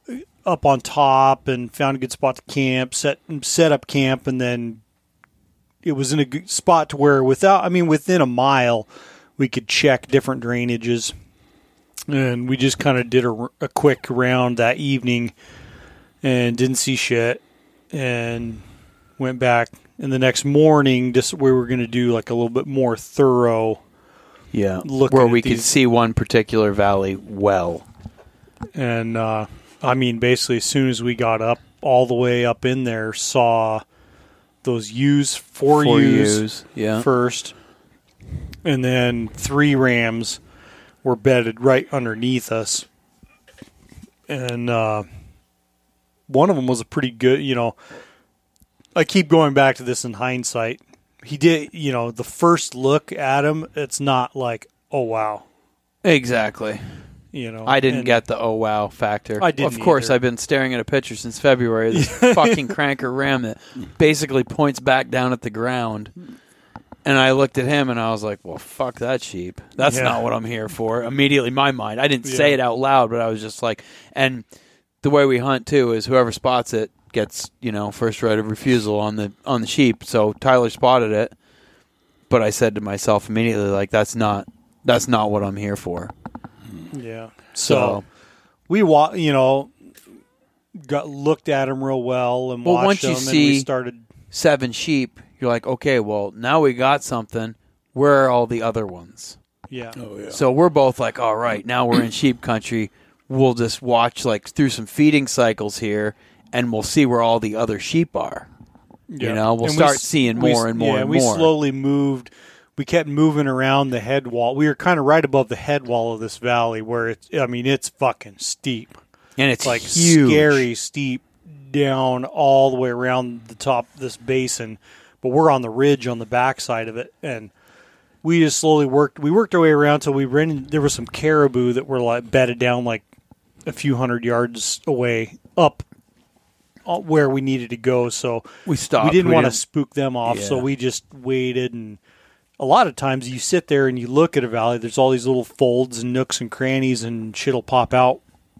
You know that you didn't even know was there. Well, when we first, when all the sheep were spotted, the four ewes were bedded, and this was probably at like ten o'clock in the morning. Yeah, and all the rams were bedded. So we were like, well, we'll keep moving. And as we started like poking around, I don't remember. I think the ewes were the first. They got up 1st Mhm. and they started kind of moving around, and they were like all the way down next to like the head of the creek, where it starts to really split off up in the head of the valley. from above it looks like it's flat down there, and they're just on this little knob. Which yeah, it's not flat. not flat at all. But they were like all the way at the head of the creek that comes out of this valley, and they got up first and started moving around. The Rams were up probably a couple hundred feet higher Mhm. in the valley than the than the ewes were, and it was a half an hour or something after those ewes got up and started moving around, maybe around noon or one o'clock or something. Um, that smallest ram got up, and he was the first one. He got up and he started moving around a little Mhm. bit, and then that other one got up and it just moved like twenty feet and bedded back down again. But they all kind of started slowly moving around, and that's when we were like, that's when we got pinned down. Well, not necessarily pinned down, but we didn't want to spook those caribou because they Yeah. could have either gone down in the valley where the sheep were, or down in this other valley that we couldn't see into yet. And we were like, fuck, if those caribou all go, but it ended up being like 11 caribou or something like Yeah. that.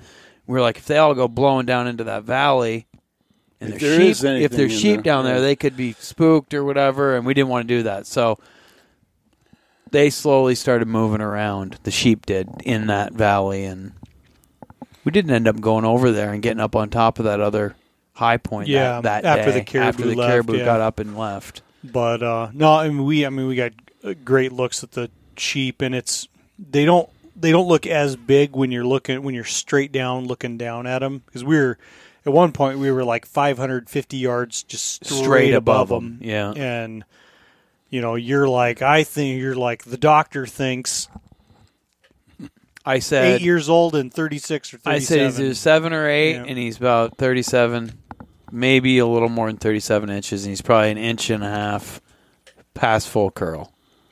And I was like, before you say anything, I know you got first choice or whatever, but I was like, my knee jerk reaction from first seeing him and all the way until now, and I got behind the glass, you know, not just my binos, but behind the spotting scope, mm-hmm. and looked him over really well. And I was like, for me, if I had spotted that sheep first, I would be like, you can shoot it if you want to, but I'm not going to. That's not that's not what I came here for.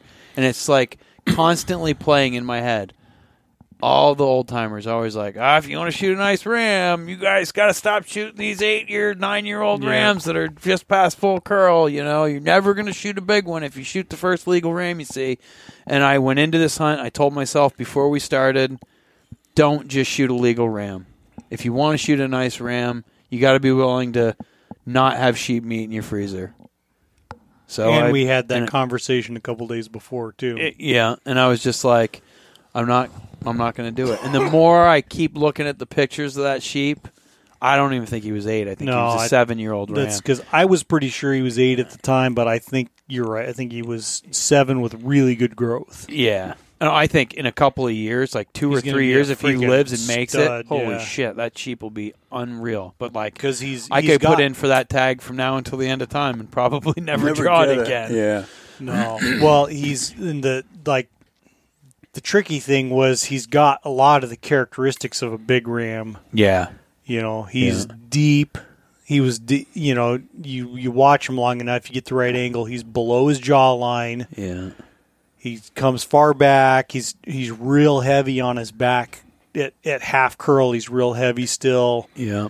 but he just didn't finish out to where you know he was going to be any more than 30, 36 or thirty seven Yeah. you know, which normally is a good ram. And and that that was the thing too. Is the more I look at the pictures, I'm like, I think he was just seven with ex- right. like Just exceptional really growth. Good. Yeah. because his his last growth ring that you can see by that like four in the crown rule. And I actually sent the picture to Clay Lancaster.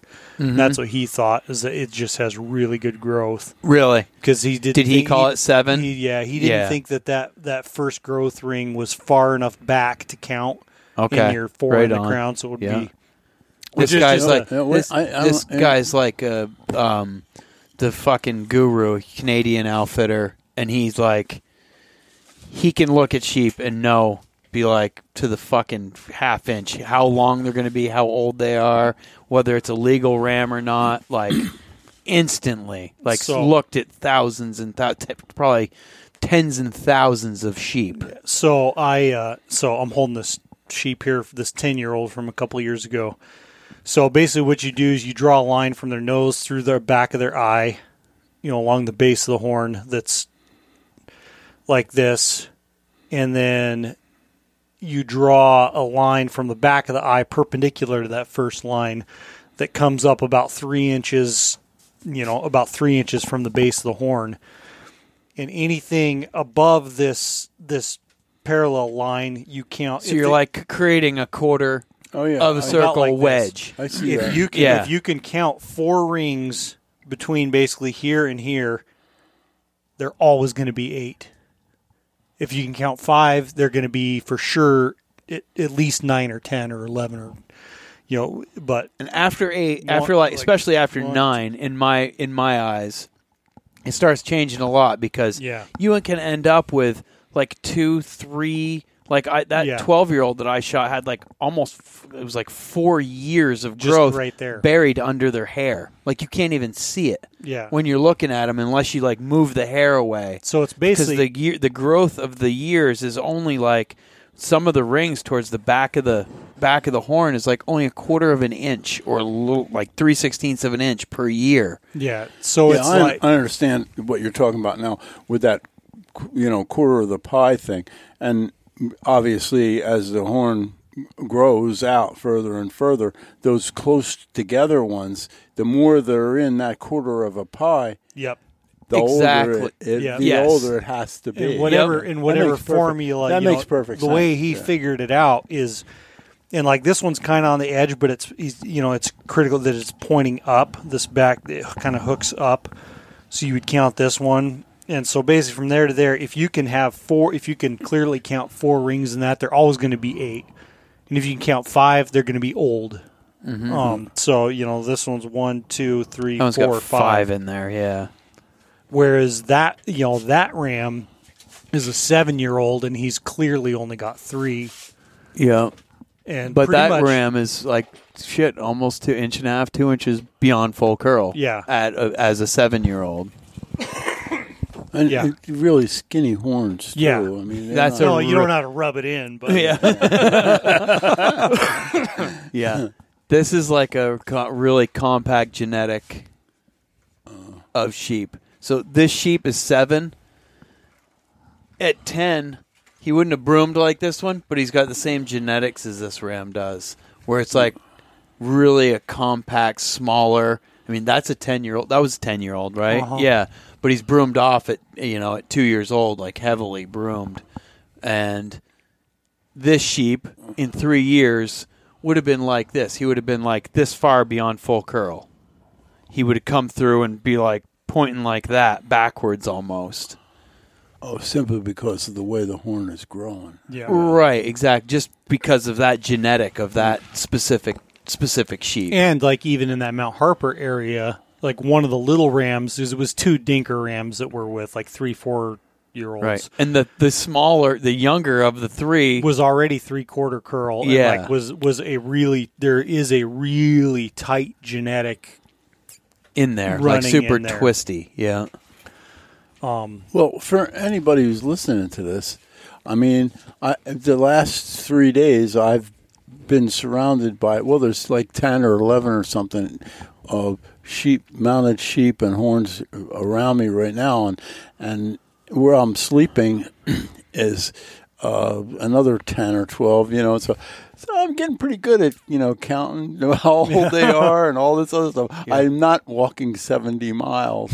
I mean, I won't walk 70 feet if I don't have to. So 70 miles is out of the question. You know, I, um, yeah, I, I'm a setter. I like to go. I like to march into where I'm going to hunt and and sit down someplace or or climb up in a tree or and because I'm 76, now I like to get into this little square box house that I built that's 22 feet in the air, and turn get it in there and turn the heater on and and sit back and the my, the hardest part of it is staying, Staying awake. Yeah. but I managed to kill a few deer, so what the hell, Yeah. you know? but uh, so I'm So- doing I'm doing this battle in my head. I'm like, yeah, you know, Oh yeah, Tyler was having trouble. I was like, sh- well. Th- keep in mind, this was day seven or day eight that we first At- found any sheep. Well, it was day seven before we found them. It was day eight the next day because we spent the whole next day up there too because we were convinced like Gotta be more. we than were gonna. Oh no, we went up the first No. night and then we went up that day next and whole spent day. that whole whole day up there. then the next or that night, whatever the next day, it's like, all That- right, the what do we decision do? was And I'm made. like, because I wanted to kill that sheep pretty bad, and I'm like, play, you know, you're playing the game like, all right, it's been a week since we've even like first sheep we've even seen. Mm-hmm. Like you're trying to, you know, trying to play the odds. Like, all right, what's the odds of freaking? But this is an area that that's like people are. I hunted and hunted and hunted and hunted, and finally. I heard stories about the people last going in ridge, there you and know. never seeing a sheep the entire time they're in there hunting. Not a single sheep at all. Oh, that would be hard. Well, Yeah. yeah, but but mean, then guys know- will get you know the one you know the one group of rams I saw in the last. Well, day those guys you talked big to was like, yeah. oh shit, we saw one sheep and it was a 40 inch ram, and we shot it. Good, done. See you later.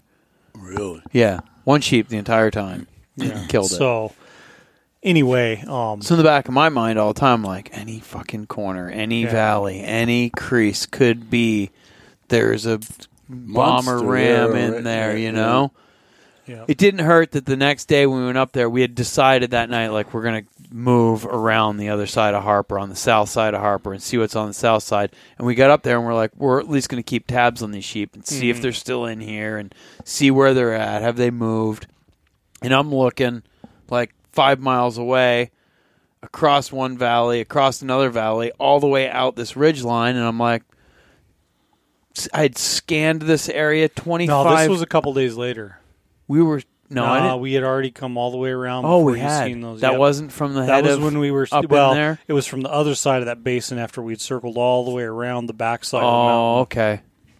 Cou- pause a ahead couple of days. myself. Yeah, I thought it was Anyway. from over on this on that side that We I'd seen them. No, but we were like, uh, you know, decided, all right, fuck it.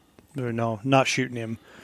We'll go look for something else because I was like, it's you know his hunt too. And when you sh- once you shoot one, you got to start making moves that time of Towards year. get, and to we didn't get- even know where we were getting. we didn't even up. know where we were going to get picked up at this point. And And you're already 25, 30 miles away from where you got dropped off. Oh, at that point we were like twenty five miles walking to where we were,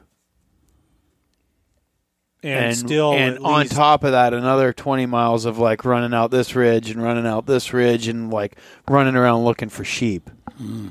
so we were like fucking a lot of long ways in at that point and i was like and holy still shit. a long ways from anywhere you could potentially get picked up. yeah And so hell day Yeah, we were like, all right, well, we'll go up this kind of knife back, rock hopping side hill and deal to get to the other side to check because there's a bunch of good drainages on the other side of this mountain, too. Excuse me. And, uh, yeah, so that's what we did.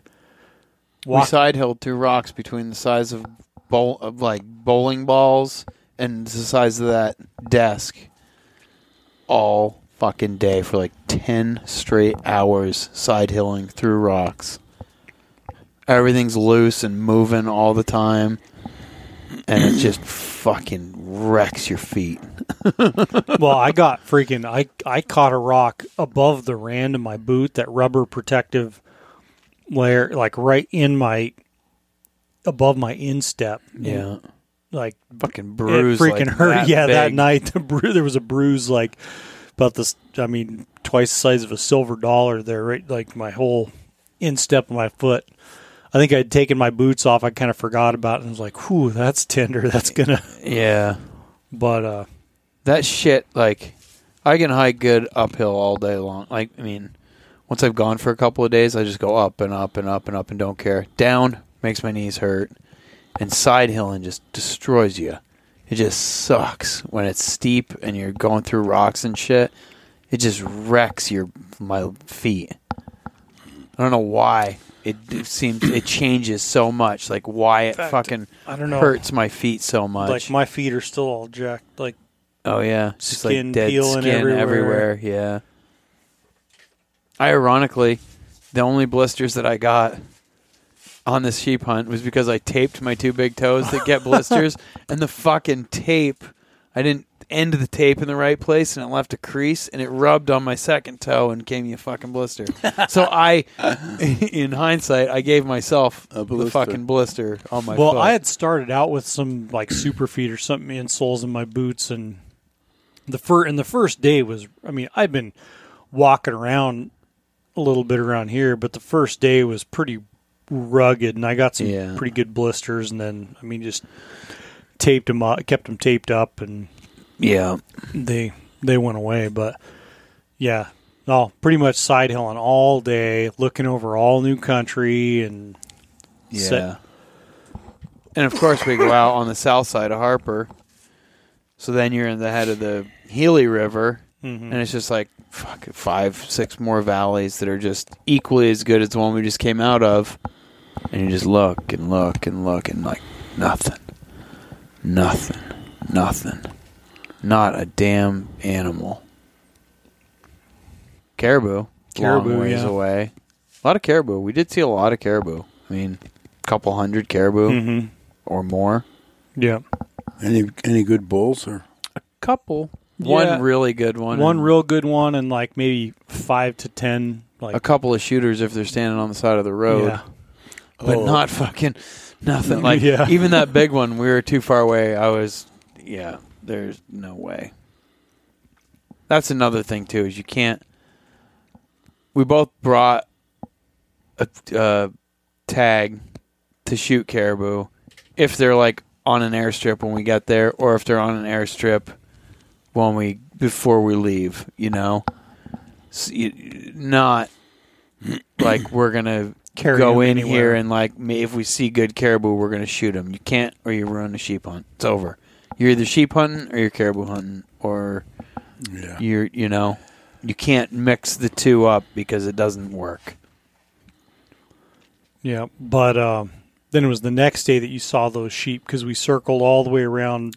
Right, so we were all like on the east side at that point Yep. of Harper, and yeah, I just we were like scanning, scanning, scanning, and shit. I just like stopped and was scanned back, and all of a sudden I was like, "Oh fuck!"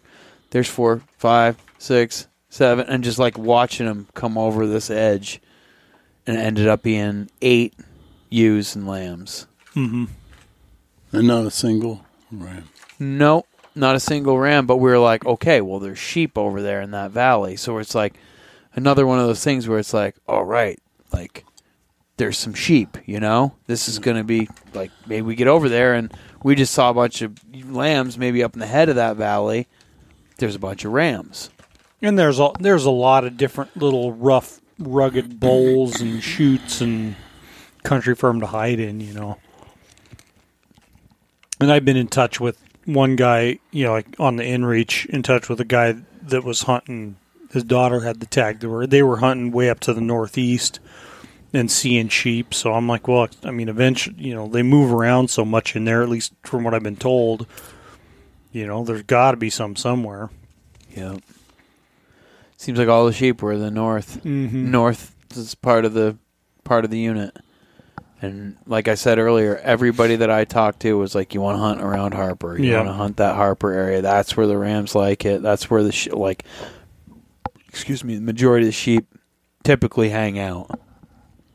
But just not this year, you know. And it's like, fuck it.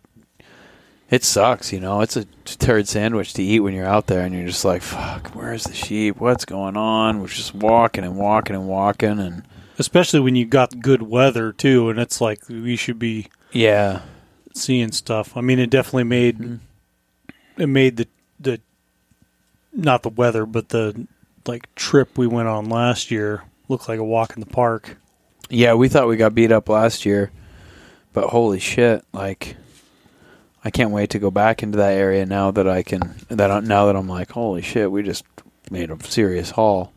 I mean,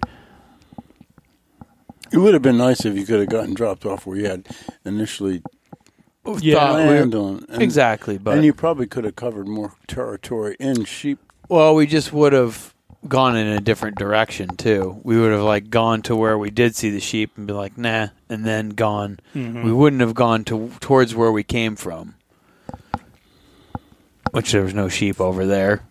Regardless, um, but Well, now you know in hindsight that there wasn't anything over there because you were there. Right, exactly. But there just as easily could have been Oh, all hundreds them, of yeah. sheep through any of those valleys. The you know when we got into sheep Yeah. country, as there wasn't. yeah Right. it's just the way just the way it ironed out you know that ha- just happens sometimes but yeah and we i mean we pretty I'm much not just say I fucking like it. no, I don't, and that's and that's okay. Like it's it's always it's almost annoying, you know. You got to make the oh success isn't always about killing stuff. Well, it kind of fucking is, and I can be a little Oh. bitter about Yeah, you right. know. Yeah, I'm not not? blame. I'm not blame. It's not like you blame. You have to blame anybody, but you don't have Yeah. to like not killing something. I'm not a recreational hiker. I don't go hiking all over, traipsing through Yeah. this shit just for the fun of it, for the views. Yeah. It's like I'm there to kill something. Yeah, Um. So whatever. I mean, like not not to say it was it wasn't a cool experience, but it would have been a hell of a lot cooler. to be carrying rams out of there. Yeah. Yeah, for sure. Yeah, But uh, yeah, just hunt continued hunting our way out of there till we were. We figured we needed to make it back to the airstrip with at least like one day of food, or Yeah. where we thought we would be able to be paid. I'm using air quotes on airstrip. yeah. Um, That fucker was small, short, ridge. just like a, oh yeah, cool spot. Though. I can pick you up there. Yeah, and you know we uh, we just uh, we, at that point we were so far it would have taken us at least four whole days to walk back to where we got dropped so you know, we just hunted our way out to this other spot, and it ended up working. And the out. whole time, you just hope as you just lose elevation, thousands of feet at a time. Yep. And not You- just that, but what's the weather going to be when we Yeah. finally get Yeah. there? Yeah. And, and you get there and say, "Oh, well, we're at the right place," and the pilot says, "Nah." Yeah, exactly. Yeah, that's very Yeah. true. Which is why we were like, yeah, we need to have at least a solid day's worth of food when we get to, yeah, and Yeah. uh, yeah, you know, I mean, we had to wait around for a day and a half before the Yep. weather broke up enough because it did get a little, it didn't get and even bad, when but- he came to get us, he had to fucking circle around M- more after he dropped me at the other strip Yeah. and came back for you. He had to f- fly around a lot because these little fucking rain squalls would come in. and the rain was these squalls was like right, I was like right on the edge of it, even when it wasn't raining where I was at. You'd come around to approach and land on the end of this ridge, and as soon as you he'd come around to turn on approach, that squall had hit him and like blank out, you know, where you Can't, see anything, out of the to land. out of the windshield. Yeah, you don't. Yeah, you don't. If you don't have the visibility, you don't land. and then after he landed, you know, after he was able to get in and land, it started raining again, and we had to wait, you know, for To take 20, off. 30 minutes to, Yeah. to take off again. Which you know, you just got to play it safe, but Yeah, So that that was pretty much. That we was seen it. a, It was gri- lot of nice, walking. gri- nice grizzly bear Yep. chasing Nice. caribou, chasing a whole herd of caribou. That was the same day that I seen them. Those eight ewes. It was Mhm. right after that or something. I was like, boy, look at those All those Those caribou, caribou are are running. running really oddly. Like, I wonder what they're running from. You're like, well, there's a fucking grizzly bear chasing them, and I was like, what? Because I was looking at the Yeah, caribou, and he's immediately looking behind him. So there I, was like, a couple big, bull, like nice bull like, caribou in this group down there. look at that. They, they all start running, and what are they running from? Yeah, I was like, oh yeah, look at that. There is a bear. Which it's funny. We were talking about how grizzly bears, especially, unless I'm hunting them, I pretty much don't want to see them. yeah, that was exactly it. We were like, god damn it. Because of course, then he leaves the caribou alone and starts walking like straight towards us, coming along, coming along. I'm like, we're gonna have to deal with this fucking bear all day now. God damn it. He just didn't give a fuck. Straight into the wind, fucking headed. He didn't know we were there, and he didn't want nothing to do with us either. Yeah. Or she, whatever. It, it seemed like a, it was either a small boar or a sow, but it was a pretty bear. It wasn't overly huge or anything. On the way back, I saw a huge fucking big old bear, big Nice. old grizzly bear. Yeah, big, big, fucking blocky headed. Definitely a big boar. Man. yeah, really nice, nice bear. Um, Another thing, I was glad we got picked up where we were at because it was a freaking. It was drop down, down, down, down, down, down, down, and then straight up like another fifteen hundred feet. Well, we where we got picked up. What did I? I figured it out. We went. We lost fifteen hundred feet in a mile in a eighth or something Yeah. like that, and then we gained fifteen hundred feet in like three hundred yards. That's fucked up. That's steep. It's like we go down like this, then we go mm. straight up. Yeah. Yeah. This is a young man's sport. and there was no water up there. Yeah, And we, we were actually, when he was like, "Okay, I think it's broken. I can pro- I think I can like at least get over there. How is it there?" And I was like, "It's pretty good right now. It's been slowly improving all day long." He's like, "Okay, I'm gonna try and do it. I'm gonna try and I'm gonna try and get out there and get you guys." We were both had our backpacks on, and I was like, "One more time, I'll check my inReach before we go," because we were about to first go up and check a saddle, which I was for water. Yeah, for water, I was like, uh, I don't know if we're gonna find it up there, but we knew that we lose fifteen hundred feet. We go down there, we can get water. But it was like if we have to stay another dinner tonight, like water today, dinner tonight, breakfast tomorrow morning, and drinking water, we need to go. We need to drop down and go get water. So we were on it. We were like ready to do it. And sure as shit, he sent me a text and said, I'm going to try and do it. I'm going to try and come grab you guys. But and then and then it, that squall moved in, Right. and we set up the tarp and caught like Yeah, gallons of water. gallons of water. yeah. Yeah, as soon as I'm like, yeah, it's really nice, ten minutes went by and it started pouring rain. I was like, "The fuck!" This stuff just like appears and just and it lingers too. It just like gets hung up in weird spots and it just stays there. Yeah, that's the mountains. that's the way it is. Oh, for sure. But I knew it was going to take him almost two hours to get to us, and yeah, Yeah, it- every it had been day it, was- had been trending. yeah. Yeah. that it was like the later in the day you got, you know, by seven, and at night it was. It's typically dead calm almost every night. There's a couple of nights that it blew all night, blew like Not- fifteen, yeah. twenty, but not like hard.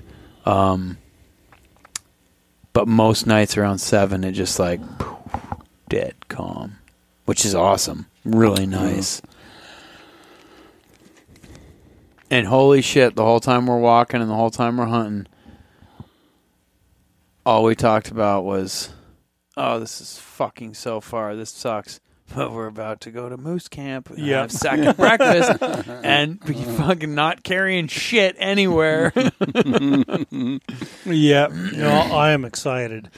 It's gonna be fun. So last weekend we took my wife and Carrie yep. and went up and cut a new section of trail. Yep.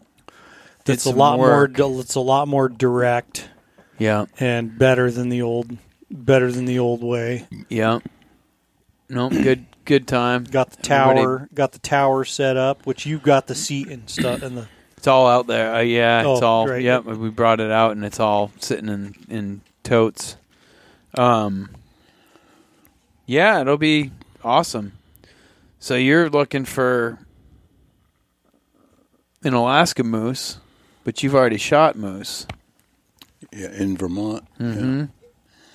Which is So- one of those things that's for people here. It's like, oh, moose is you know seems like everybody that's a resident can get a tag. Anybody that's a non-resident can get a tag easy and go on their own and moose hunt. But to get those tags in Vermont is a not Oh, an it's a- easy yeah, deal. lot- it's a lottery thing. Yeah, But but you've shot a Canadian moose in Vermont.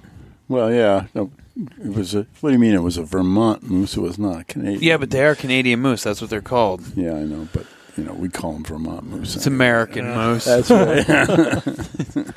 they're migrators, but they were in America. Yeah, and, and you know, for years we didn't. We, there was you didn't see any, and then all of a sudden we started seeing some, and then next thing you know, we were seeing a lot of them. And I be- just looked it up this morning.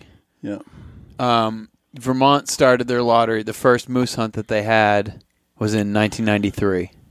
Hmm. And it was like 1,100, I think, Permits permits that they put out. And out of the 1,100, like, seven seven hundred. yeah, it's like 700 Yeah. people shot moose. yeah. Yeah. depending on the zone, there would be you know cow or or bull, and some some zones was it was a moose you could shoot it. Yeah. Didn't matter, you know. People were shooting calves and everything. You know, it was ridiculous. Hmm. It was just a bizarre thing, you know, and it, it wasn't.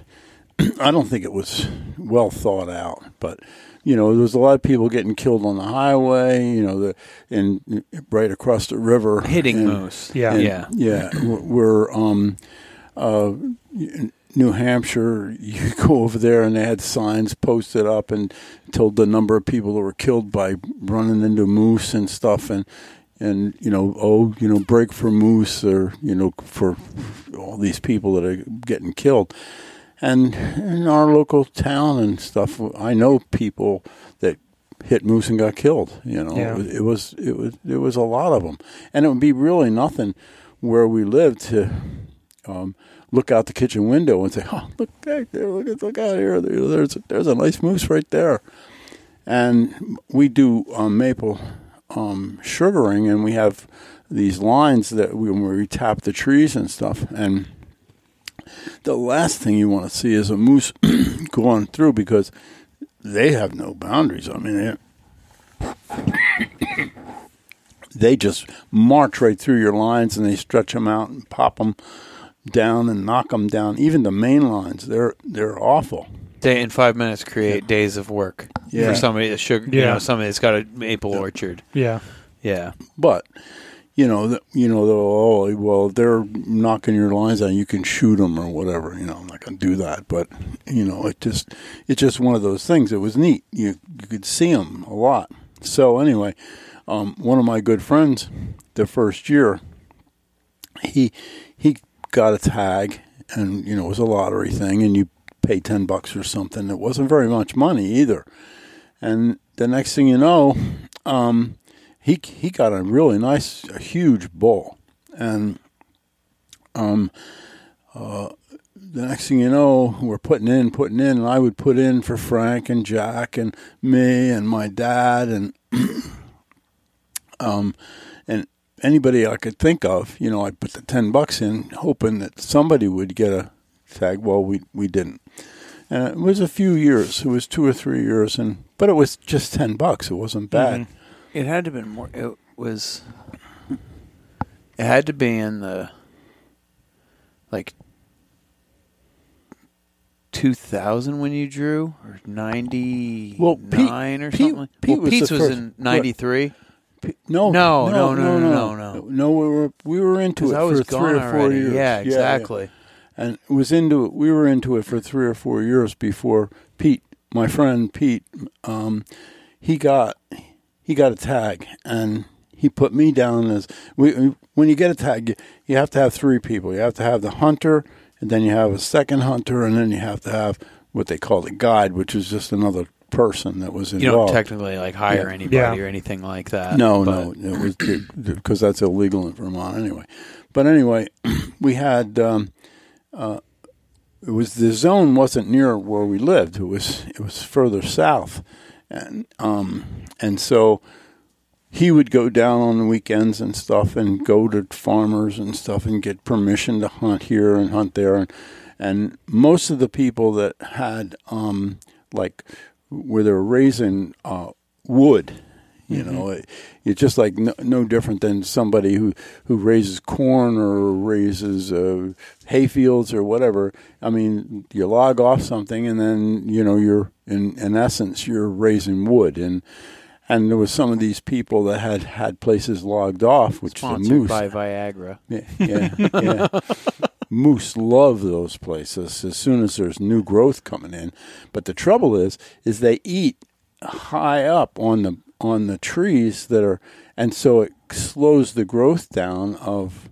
And so these guys were, oh yeah, you you want come here, you can hunt anywhere you want, you know, and um, so anyway, we we we wound up going down there, and the opening day we went out and we called, and and the season there was is right in the middle of um, the breeding season, right in the very they're beginning. So- October one to mm. six. It's like a short week. Yeah. Is when Yeah. they let people hunt. well, it was only three days in the beginning. oh, Yeah, it was. yeah, three days. Oh, That's all no had. shit. Oh yeah. So the first day we we went out and we called. We used a coffee can and a string, and we you know oh, oh, and and we were used to it because out at our camp where we whitetail deer hunt, we would go out. and We you know we have way too many beers and.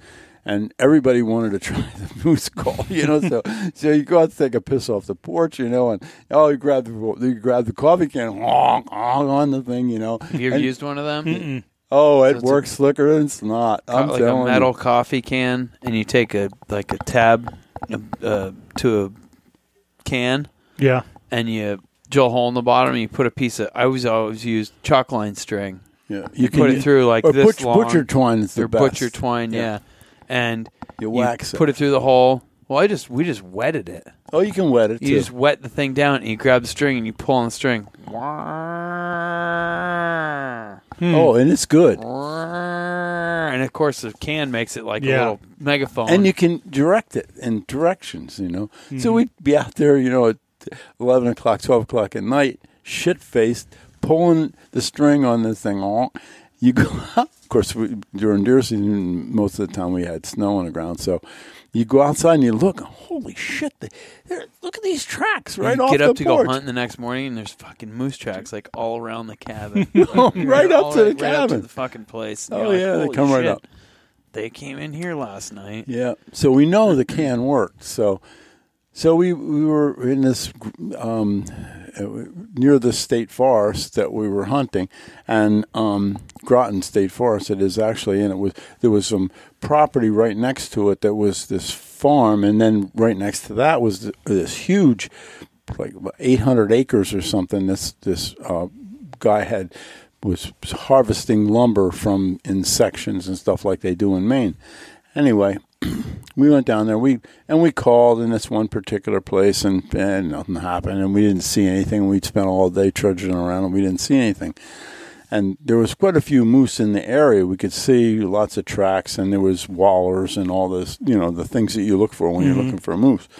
And so finally, what happened was that we went the next day, and we had decided to go to this small farm. And I remember when we went down to check it out in the first place, that there was a kid, and he was probably I don't know, maybe 15 years old or something. And he and he um, Pete was talking to the owner of the property, and this kid comes up to me and he says to me, um, "Are you going to come here to to shoot shoot moose?" And I said, "Boy, I sure hope so. We're hoping for it." He said, "Well, I've been hunting. He's a, he was he was hunting deer, well, white-tailed deer, and it's during the bow season." And he said, "Will you do me a favor, Mister?" I said, "Sure. What do we want, kid?" And he goes, "He says, will you shoot that goddamn moose that comes and screws up my goddamn deer hunting?" I said, "I don't know who you are, kid, but you're on your way to, you know, being a good good guy." And uh, I said, "Yes, sir. I will do that for you. I will. I will come and shoot this thing." So anyway, we get there in the morning. It's dark, and we march into where we thought we were going to call these moose and stuff. And we got separated a little bit, and it was it was me and um, and Pete and and Eric, and it was it was Pete's permit. So I said, well, I'm not shooting. them. I'm, I'm not going to shoot the moose. I'll let Pete shoot the thing. I'm you know if. So I sat down, uh, up against this maple tree, and Pete was I don't know thirty he, he started out about 40 or 50 yards away and he kept working his way further away in this little valley, you know, not like your kind of valleys around here, but you know, little sag. And he started calling, you know, pulling on the can.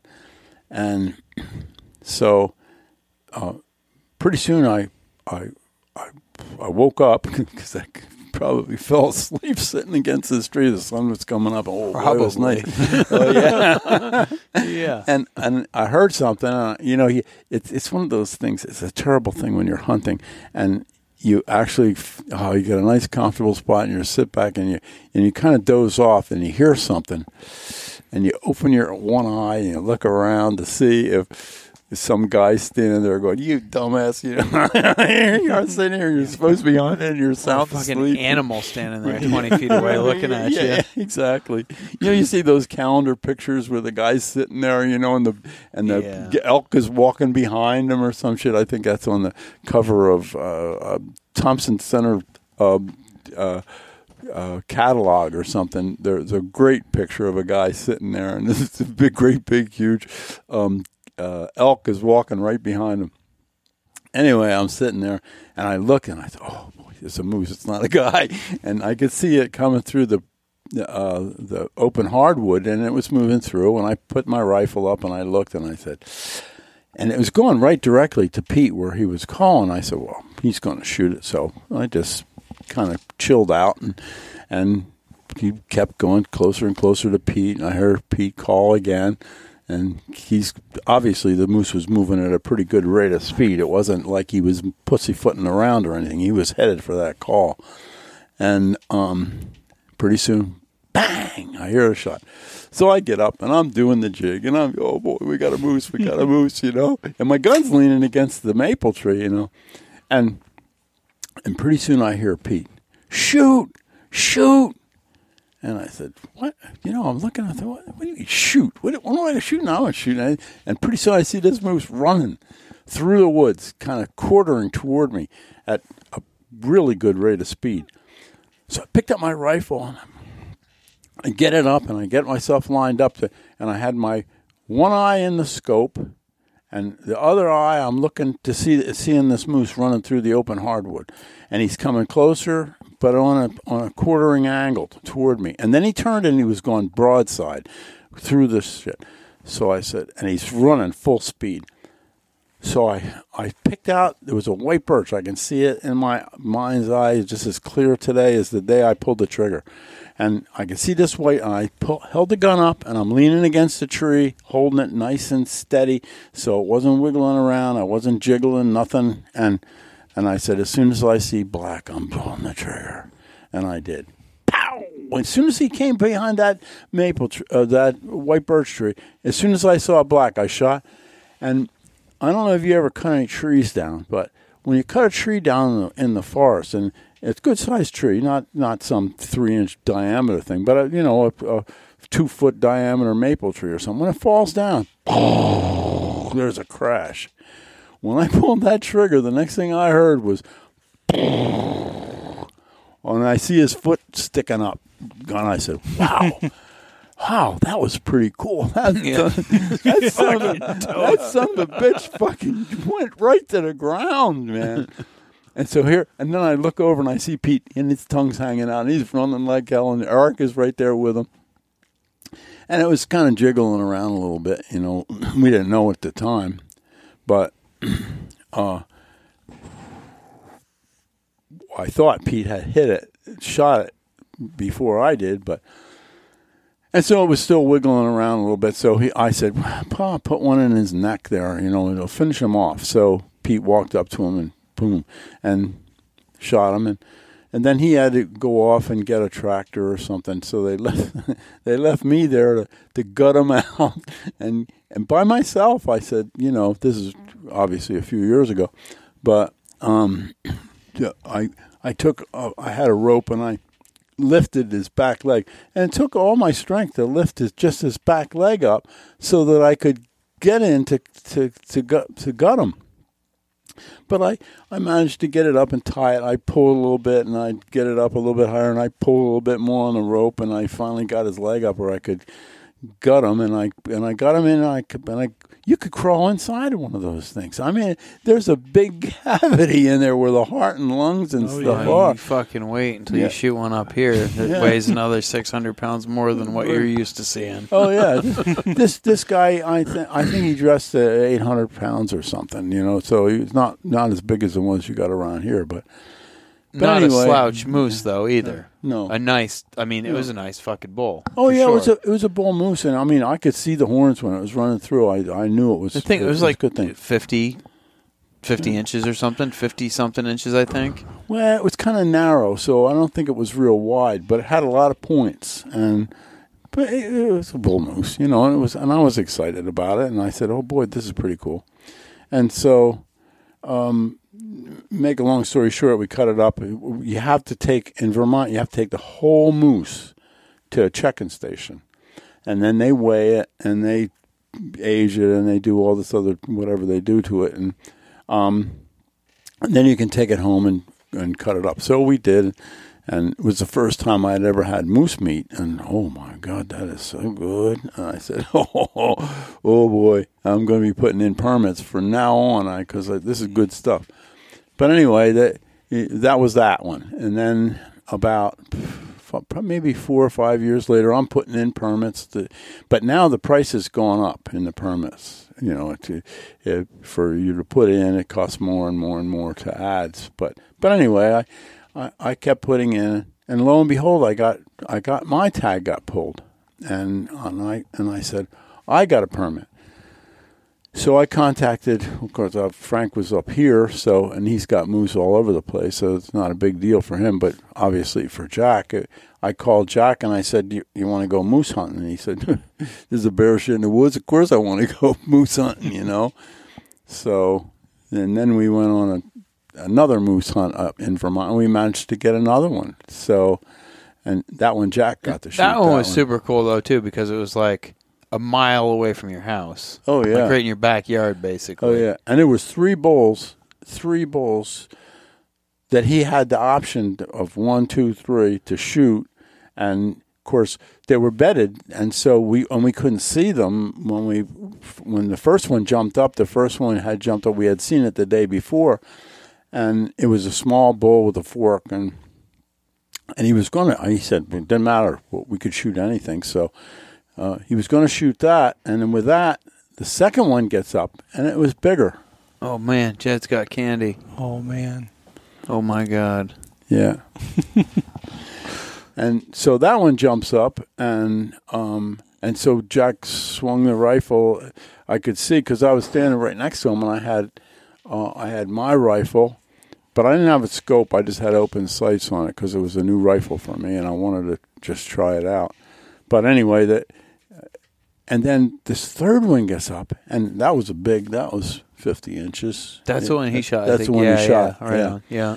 That was And- what I was thinking of. That Yeah. one's fifty. Right. And so he turned turned right toward. He was looking because all three of them are standing there now looking at us, and uh, and Jack shot that one, and and you know we followed it. There was a blood trail, and we followed it, and then he shot it again, and it was down, and but it was it was really um, it was it's it's exciting and. And you do, you have no idea how big a moose is until you walk up to it and it's laying on the ground. It's like walking up to a horse. You know, they're Yeah. huge. It's a huge animal. Yeah. And I kept saying, "Wow, this thing is huge! Oh my God, it's big! I couldn't imagine fucking having to take him out whole. Oh, it's a pain in the ass." You gotta have- Yeah. that that's out of our realm. Yeah. What we're doing. A lot of no a lot, dice. a lot of places where it's real moosey, um, they use like skidders or a horse. You could you a lot of guys Yeah. made arrangements ahead of time, especially if they were hunting some of the real uh, swampy areas and stuff. They made arrangements ahead of time with somebody with a horse or a, or a skidder, Like to- Clydesdales, like like logging horses. yeah, yeah, yeah. logging horses Yeah. and um uh and but you know in, in this when I shot mine we had a, uh one of the farmer came with the tractor right up to the thing and it was a big tractor and we rolled it into the And bucket. when Jack shot his, used Pete's tractor, right? We- or your tractor? no, we used Pete's, Pete's tractor. yeah. and we drug we we used a winch because it was kind of it's a little swampy where it was. You couldn't get in there, but we used a winch. We pulled the cable out like a winch for pulling logs out, and we hooked onto it and. And we were jiggling it so that we weren't breaking the antlers off or anything, you know. And and Pete would pull the winch away, and we would, you know, wiggle and jiggle it so we get it over um, f- blowdowns and all that kind of crap. But anyway, we got it out and we drug it out to the to the landing um, and and loaded it on a flatbed, and we have to take it to the check-in station where they you know they weigh it and age it and do all that they do. It would be impressive to bring moose out up here, It just would to be. weigh it. Just Occasionally, if you could, like, I've weigh seen one. pictures. Some guys will get them like at least back to camp and like yoke them on a gambrel and Oh. and Yeah. winch them up. It ain't happening where we're at. No, I can say I know that. No. Yeah. It's hard enough just to get quarters and shit out. Yeah. Yeah. No, Yeah. I'm excited to use the n- the chain the new chainsaw though. Yeah. I think that's going to be slick. Oh, we could also. So what? The rifle that you used when when you were hunting with Pete was that the same rifle that's up here right now, or a Uh, different thirty six? No, the one that I shot that moose with on Pete's tag is the rifle that you have. Which is what you're about to use again Right. up here. Yeah. The so that one- thing's been around the horn. Like Yeah. that thing shot brown bears. That's shot black-tailed deer, white-tailed deer, Canadian moose, Alaska moose, all sort of shit. Quite a- Winchester, Model 70, 30 six. Isn't that a pre sixty four Pre one? 64, yeah. And when, when I got it, the guy who who owned it had put it in the trunk of his car, and there must have been it must have been laying against the jack or something because the stock where where the butt plate is and up above the butt plate, it's all like gnarled up and stuff. It's know? not too bad. I mean, it's not that bad. I don't. No, well, Arlen sanded and sanded and sanded. Oh, on it, you know. okay.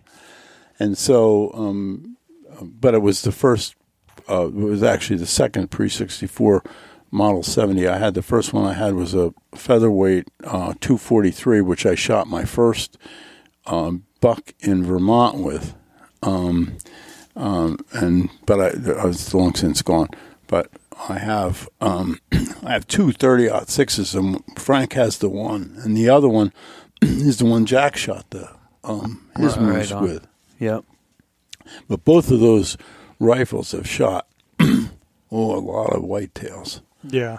Yeah, Well, I'm excited to bring the. Well, this one's my dad's. I'm gonna feel a little weird with my rifle. Yeah, your your like, carbon shit. barrel. Yeah, exactly. Short mag. Yeah, this was my is my dad's. Uh, um, it's uh, it's this. I took the pull the stock off of it. It's either it's marked either an 82 or 84.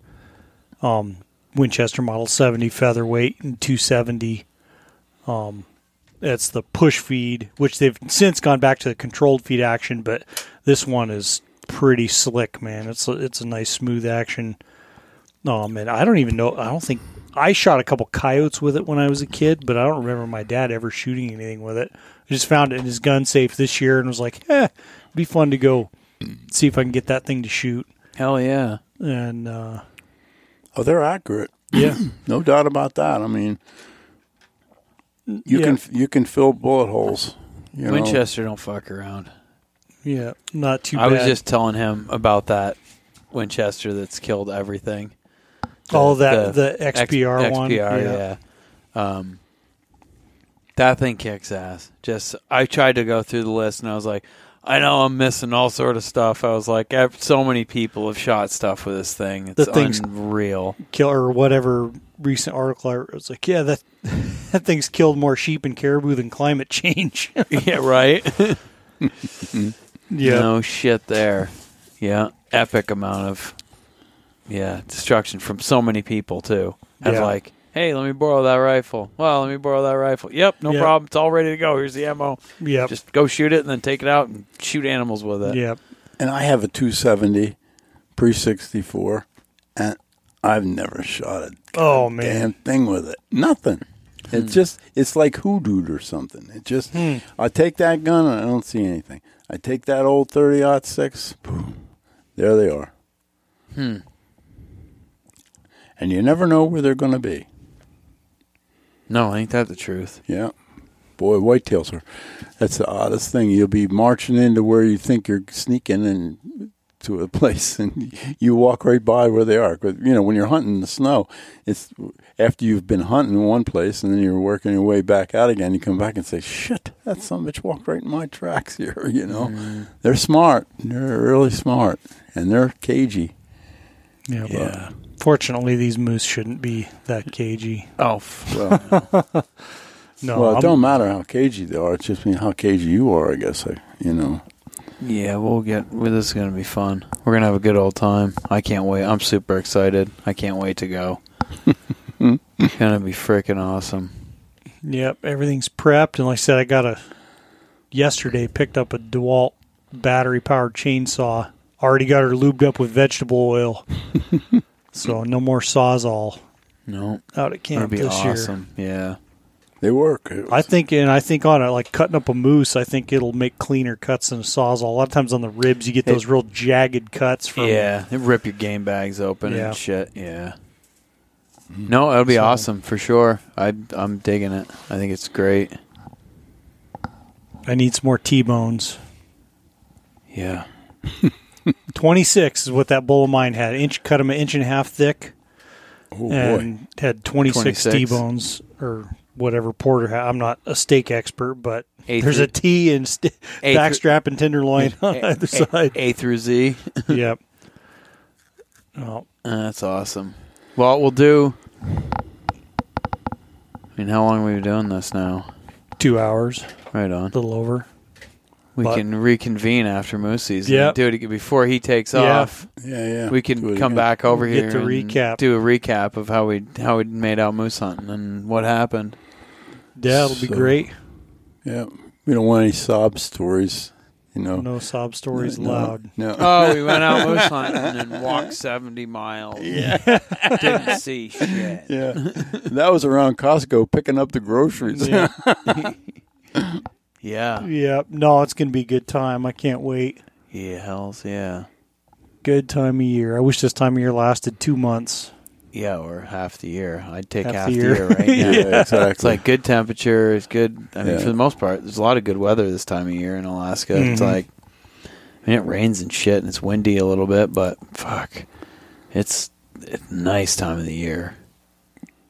Unfortunately, in Vermont, it's now is when there's a gazillion tourists there for the foliage season. Oh.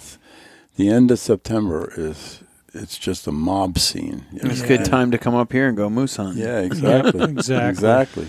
Right. Nope. We got all our firewood cut. Yeah, we're good to camp. Got the tripod set, the tower set up. go. Yeah. Oh, we're good Show to go. up, pop up the tent, and Start hunting. Cool. I'm ready. Sounds good. Yeah. Well, we'll we'll leave you to it then. We'll check back in here after after moose season, and then hopefully check back in with a bunch of our buddies. And Yeah, see what everybody's been doing. yeah, it's been uh, yeah. I I say it's busier than normal, but it's every year It's, it's, the It's same exactly shit. the same. Yeah. So, all right. Well, um, yeah. Any, anyway, uh, we'll we'll catch you after moose season. If you enjoy Tundra Talk, appreciate it if you leave a good review on iTunes or whatever platform you listen on, and uh, tune in next time. Thanks.